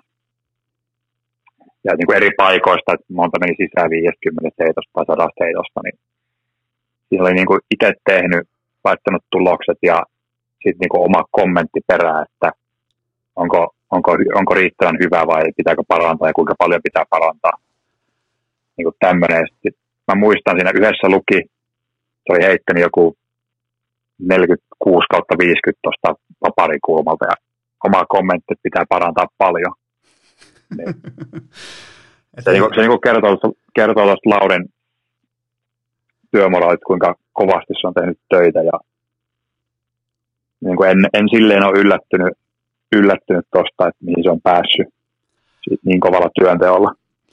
Mun pitää fakta tsekata yksi raportti, mikä tuli tuossa muutama vuosi sitten vastaan, niin teitä on kolme poikaa siinä perheessä, niin söittekö te oikeasti sata lihapullaa päivässä, kun äiti Markkanen niitä laittoi laitto sieltä uunista saapumaan, niin onko tämä niinku, se oli jossain, olisiko ollut Ylellä tai jossain raportissa, että on muuten pikkusen verran syöty lihapullia, kun on urheilijaperhe, niin oliko tämä, tota, että kolmekymmentäkolme per naama per istunto suurin piirtein? Niin, oli, oli meidän isäkin vielä siinä mukana, että siinä on vielä yksi iso mies. Mutta siellä, siellä on kyllä niinku se, se ruuan määrä, mitä on mennyt. Et kun ihan sama, minkä kokoisella kattilaltakin ruokaa, niin se usein meni. Et just siitä on varmaan, niinku, La, Lauri oli nuorena tosi nirso syömään, se ei syönyt niin paljon. Se söi vaan spagettia ja jauhelihaa. Mutta sitten minä ja Miikka, niin me syötiin paljon enemmän, että sitä ruokaa teki, niin söi nopeasti, että sai otettua lisää ruokaa. Mutta sehän on siis life goals, että syö nopeasti, niin saa lisää. Oho. Kyllä, se oli sillä melkein niin kuin elettiin, että piti, piti, piti syödä nopeasti, että sai toisella autosellisen. Ootko muuten, tuli tästä syömisestä mieleen tuosta plus kahdeksantoista viittauksesta tai siitä kritiikistä, mikä sulle tuli, niin ootko koskaan katunut sitä kuvaa, minkä laitoit silloin sosiaaliseen mediaan, millä sä vähän niin kuin heitit puukkoa takaisin Realin suuntaan, että, että okei, okay, tältä mä näytän? No en, en ole, mutta siis se mua ihmetytti, miten jotkut ihmiset luulee, että se on aito kuva. Että kun niin luulen, että ihmiset tietää Fatboost-sovelluksen, että, että niin mikä, mikä on homman nimi. Mutta koskaan, niin koskaan ei pidä yllättyä joka lähtöä. Koskaan ei pidä yllättyä ihmisten typeryydestä sosiaalisessa mediassa, koska jos se menee ei. jollekin aitona läpi, niin tota... Mutta mut siis sehän oli, ja se, siis yllättikö sinua muuten silloin se, että sehän napattiin tuonne niinku jättimäisten ö, uutiskiertojen polttoaineeksi. Se oli ihan viraali ilmiö. Joo, mutta nehän sitten niinku kertoi sitä, että, ihan niinku, että, että se on muokattu kuva, että silleen oikealta kantilta kertoi siitä, niin. siitä tarinasta. Että, mutta ei vähän niinku yllätti silleen, kuinka paljon huomiota oli koko asia sai. Se oli, kyllä, se oli hienoa aikaa sosiaalisessa mediassa, mutta milloin muuten Lauri kasvoi? Se on, se on totta, sä oot sata yhdeksänkymmentäkahdeksan senttiä, sä oot Michael Jordanin mittainen, ja sitten tämä toinen Chicago Bullsin pelaaja Lauri Markkanen on kaksi kolmetoista, niin milloin se kasvoi susta pituudessa ohi? Mä veikkaan, että Lauri oli varmaan joku viisitoista, kun se meni ohi. Et se, se kasvoi ihan älytöntä vauhtia silloin viisitoista-kuusitoista-vuotiaana. Mä, mä veikkaan, että just kaksituhattakaksitoista kolmetoista on mennyt ohi. Eli se vaan sitten yhtäkkiä pyrähti sinne. Se on, se on pitkä, pitkä, pitkä mies kyllä. Se on, kun säkin oot helvetin pitkä. Sä oot niinku, säkin erotut joukosta, niin puhumattakaan siihen heitetään sitten vielä yksi pää, vielä sun pään päälle. Niin tota, mm. te ootte kyllä kaikki. Kaik... Oh, mites kolmas veli, tota Miika, on, kuinka pitkä hän on? Miikka on kaksi nolla yksi, jos sen ihan hirveästi valehtelee. Herra jumala, saatana. Se on, on se. Mitä? Mikä? Jumalauta. Siis paljon, paljon faija on? kaksi nolla seitsemän. Mä oon valmis tekemään keissin, että onko jopa neljä, jos pitää laittaa neljä saman perheen jäsentä, niin onko Markkaset jopa Suomen pisimpiä? Hyvä kysymys. Tää pitää selvittää. Tää, tää pitää selvittää jotenkin. Tää, siis tuostahan on ke- keskiarvo jotain kaksi nolla kuusi nopeasti laskettuna. kaksi nolla viisi. Jotain sitä luokkaa. Eli, varmaan jotain sitä luokkaa. Herra jumala. Teillä on siis yhtä pelaajaa vaille ihan niin kuin valmis nippu tuohon niin kuin sanotaanko vanhemman aidon N B A-ajan, joku Bad Boys Pistons-tyyppinen joukkue. Teillä on yhtä pelaajaa vaille valmis porukka. Aa. Hyvä, mutta tota, mitäs meillä on vielä? Oliko muuten jossain vaiheessa hauskaa huomata silleen, kun itse tietenkin, kun mä oon itse tehnyt mediaa, mä oon ollut ihan oikealla mediapuolellakin, nyt mä oon niinku, äh, tälleen niinku ihan huvittelupuolella, mä teen podcastia, mutta jossain vaiheessa oli mielenkiintoista huomata, kuinka mediakierroissa media käyttäytyy aina mielenkiintoisella tavalla, niin tota, tiettyyn pisteeseen saakka Lauri oli sun veli, ja tietystä pisteestä eteenpäin susta tuli Laurin veli, niin kumpi nyt on kumman veli? Lauri on mun veli, että mä, mä oon vanhempi, niin näin päin. No, kun mä oon samaa mieltä ja sä pelaat kuningaspeliä, niin ei sieltä niinku, niin. ei sieltä millään niinku N B A:n top kymmenen varauksella ja, ja tota, tämmöisillä, niin ei niillä ei niil vaan tulla ohi. Ei, ei vaan riitä. Ei, ei, tämä on, on hyvä selvittää niinku kerralla kohilleen tämä homma, että tota... Että tota, no. ei tarvitse siihen, niinku, että mä, mä muutenkin voitaisiin nyt niinku vaatia Suomen medialta, että nimenomaan Lauri on Eeron veli, eikä toisinpäin. Mm, kyllä niin kuin adressi tai joku, joku jos pitää tehdä. Kansalaisaloite, vähintään viisikymmentätuhatta allekirjoitusta. Hyvä, tota, nyt on käyty kuule ihan kaikkea läpi. On, on muuten käyty monta eri lajia, monta eri lihapullaa, monta eri maata ollaan käyty läpi. Lätkän M M-kisatkin on käyty läpi ja, ja sä oot nyt niinku niiden kanssa, sä oot just just pystynyt niinku nielemään sen ankaran pillerin, että nyt ei voi vetää Skoda-kypärää päähän. Ja tota, miten muuten juhlistit yhdeksänkymmentäviisi M M-kultaa, kaksikymmentäviisi vuotta aikaa yhdeksänkymmentäviisi M M-kullasta, niin oliko jonkinnäköinen niinku hartaus tai joku muu vastaava? En tainnut. Tainnut tehdä mitään ihmeellistä, että katselin jotain, jotain klippejä YouTubesta, mutta en tehnyt mitään, mitään muuta sillä. Niin ja, ja harvahan niitä klippejä voi katsella silleen, että appiukko nakkaa hattutempun M M-finaalissa, että kyllähän se niinku... No. kyllähän se... Tulihan se siellä. No... Mä en, mä en tarkenna yhtään kuuntelijoille, että, että, että mitä mä sanoin sulle ennen ja mistä me, mistä me vähän niin kuin puhuttiin tuossa ennen kuin aloitettiin nauhoitus, mutta mä lupasin sulle yhden suolan ja se oli tuossa, mutta ei ollut paha. Ei ollut paha. Ja tota, ootko, muuten, ootko yhtään keskittynyt viime aikoina siihen, että miten pidät luistimien läppiä? Jos on vaikka, sanotaan, että vaikka oot jossain vaikka Helsingin keskuspuiston vaikka jääkentällä, niin, niin miten ne luistimen läpät, kun on, jos ne on silleen voimakkaasti siinä niin kuin farkulahkeen päällä, niin onko se vähän sellainen niin kuin aggressiivinen taitopelaajan merkki? Kyllä, en mä, ei, ei, ei niitä housuja siihen päälle laiteta. Onko se, onko se silleen, että... En, en ole... Onko se, onko se silleen muuten, että koko housun lahje nimenomaan sinne tota, luistimen sisään? Joo. Se on, se on mun kyllä. Se on jos, mun... jos, jos, mä, jos, mä lähden, jos mä lähden kiekkoon, kyllä mä silleen laitan. Joo, kyllä, kyllä mäkin niinku, tota, näen sut sellaisena, että se on, jos sä oot sata yhdeksänkymmentä senttiä tai pidempi, niin sun on pakko laittaa sinne se lahje sinne sisään. Se on niinku sellainen kirjoittamaton mm. sääntö, että se on pitkien pelaajien etuoikeus ja jopa vastuu. Kyllä.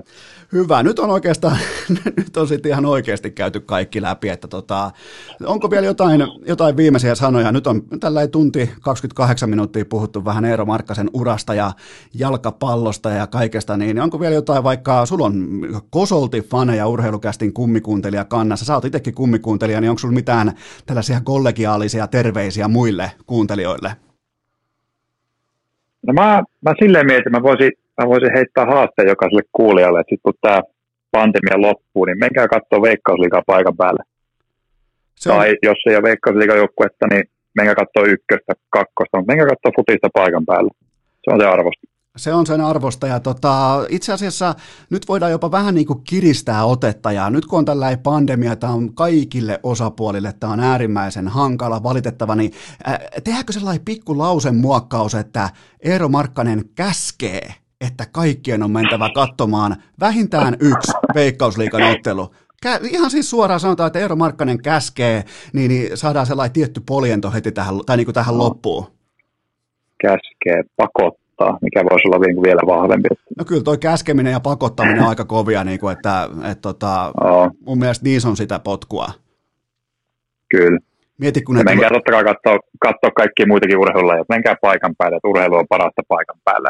Se on Se on käsky. No se on, se on, se on fakta, ja sä varmaan itsekin oot, sähän, tietenkin sä oot niin kuin todella jättimäisestä urheiluperheestä, niin, niin, niin tota, mikä on sun vipa muuten siitä, kun tämä kaikki on jossain vaiheessa ohi, niin, niin tota, ja noin niin urheilijan näkövinkkelistä, niin e, tässähän on siis hirveä potentiaali, vaikka nyt on todella, todella, todella hankalaa ja vaikeaa, niin tässähän on myös hirveä potentiaali, koska ihmiset muistaa jälleen pääkopassaan sen, että kuinka hienoa siellä jossain stadikalla on olla Vaahtera-liiga katsomossa, Veikkausliiga katsomossa, Lacrosse-matsissa, missä tahansa, niin eikö tässä kuitenkin niinku tietynlainen hopeareunus, huomaatko kun mä menen niinku viikon loppua kohti, mä menen niinku posin kautta, niin maalataan tähän vielä mm. pien, pien tällainen niinku unelmien horisontti loppuun, niin miten sä niinku urheilijana tämän kohtaat?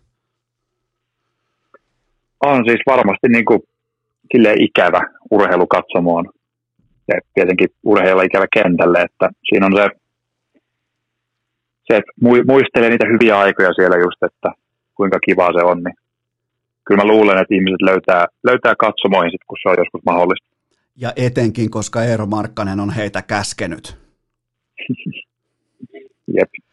Hyvä. Hei, tota, kiitoksia tästä. Koko Urheilukästin tuotanto kiittää, kumartaa oikein syvälle ja tota, toivotan teille sinne Valkeakoskelle erittäin hyvää. Niin kun tässä on vielä suurin piirtein vähän reilu kuukausi siihen, kun pallo lähtee ihan oikeasti liikkeelle sitten Veikkausliigassa, niin toivottavasti saatte hyviä toistoja sisään nyt tässä, kun kesäkuussa aukeaa vähän enemmän paikkoja, aukeaa nimenomaan se, että pääsee paremmin harjoittelemaan ja näin poispäin. Niin, niin tota, kiitoksia tästä. Eero Markkanen, kiitoksia kaikesta niin kuin tästä sisällöstä, mitä toit nyt. Tai oikeastaan niin kuin pelastit yhden kappaleen urheilu. Otit, otit Urheilukästin perjantai-jakson reppuselkään, niin mä nimeän sut tämän jakson M V P:ksi. Otatko vielä loppuun tämän vastaan?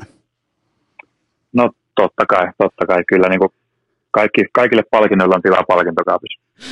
Kiitoksia paljon. Kiitos. Mikäli Urheilukästin laatu tahi sisältö ahdistaa sinua, niin muista itkeä siitä pitkin internettiä, sillä kaikkia varmasti kiinnostaa.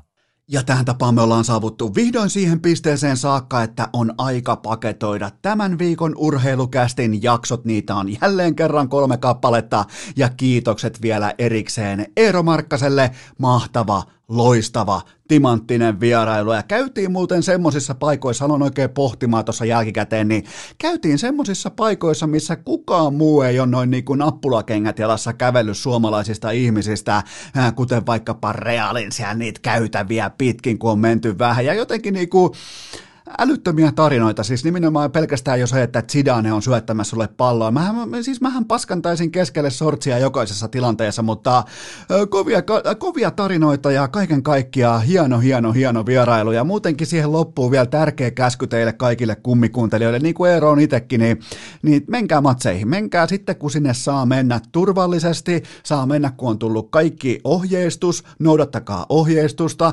aina terveys edellä, varsinkin nyt, kun on pandemian aikakausi, mutta sen jälkeen sitten, kun on vihreä valo palaa, niin matseihin ostakaa lippu, ostakaa makkara, ostakaa pillimehu tai jopa, kuulkaa, viikonloppubisse, niin kyllä se siitä lähtee sitten, ja toivottavasti fanit löytää sekä niin kuin ihan kaikkiin kesälajikatsomoihin, toivottavasti vielä tullaan ulos tästä pandemiasta, toivottavasti tämä selätetään, ja toivottavasti kaikki intohimoiset suomalaiset urheiluihmiset pääsee niihin katsomoihin, mutta on aika paketoida, niin kuin sanoin, tämä koko urheilukästi viikko, ja mä en oikein niin kuin, äh, olisi totaalista valehtelua lähteä paketoimaan tai purnukoimaan tätä koko saagaa millään muulla kuin on nimittäin syytä nostaa vielä kerran esiin Sofian ja Stefun ja Martiinan ja kuulkaa Niko Rakkaan ja kenties jopa Pambi-koiran viimeisimmät kuulumiset mistä muualtakaan kuin Seiskasta, koska siellä on tällä hetkellä semmoset arpajaiset menossa, ettei olla varmaan nähty pitkään aikaan Suomen missään viihdehistoriassa. Nimittäin nyt viimeisin skuuppi on se, että Sofia ja Stefu on menossa kihloihin ja jopa sisäpiirilähteiden mukaan Seiskassa.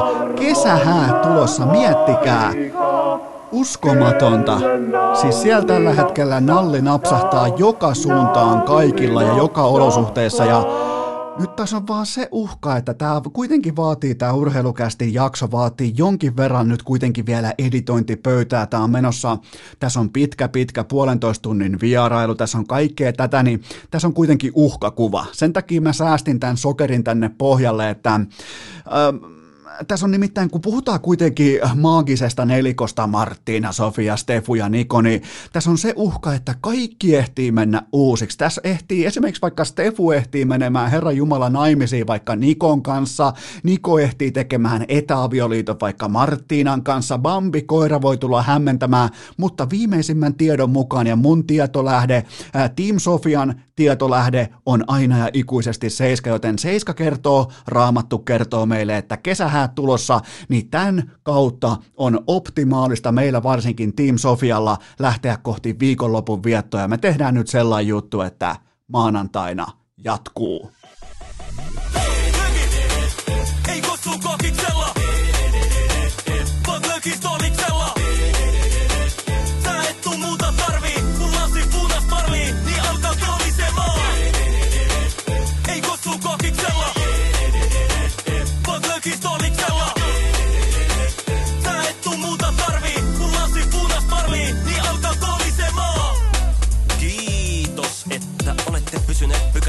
Tähänkin asti. Toivotan teidät kaikki tervetulleiksi myös jatkossa. Muistakaa nauttia elämästä arjen vastoinkäymisistä huolimatta. Allekirjoittanut kiittää ja kuittaa. Peliä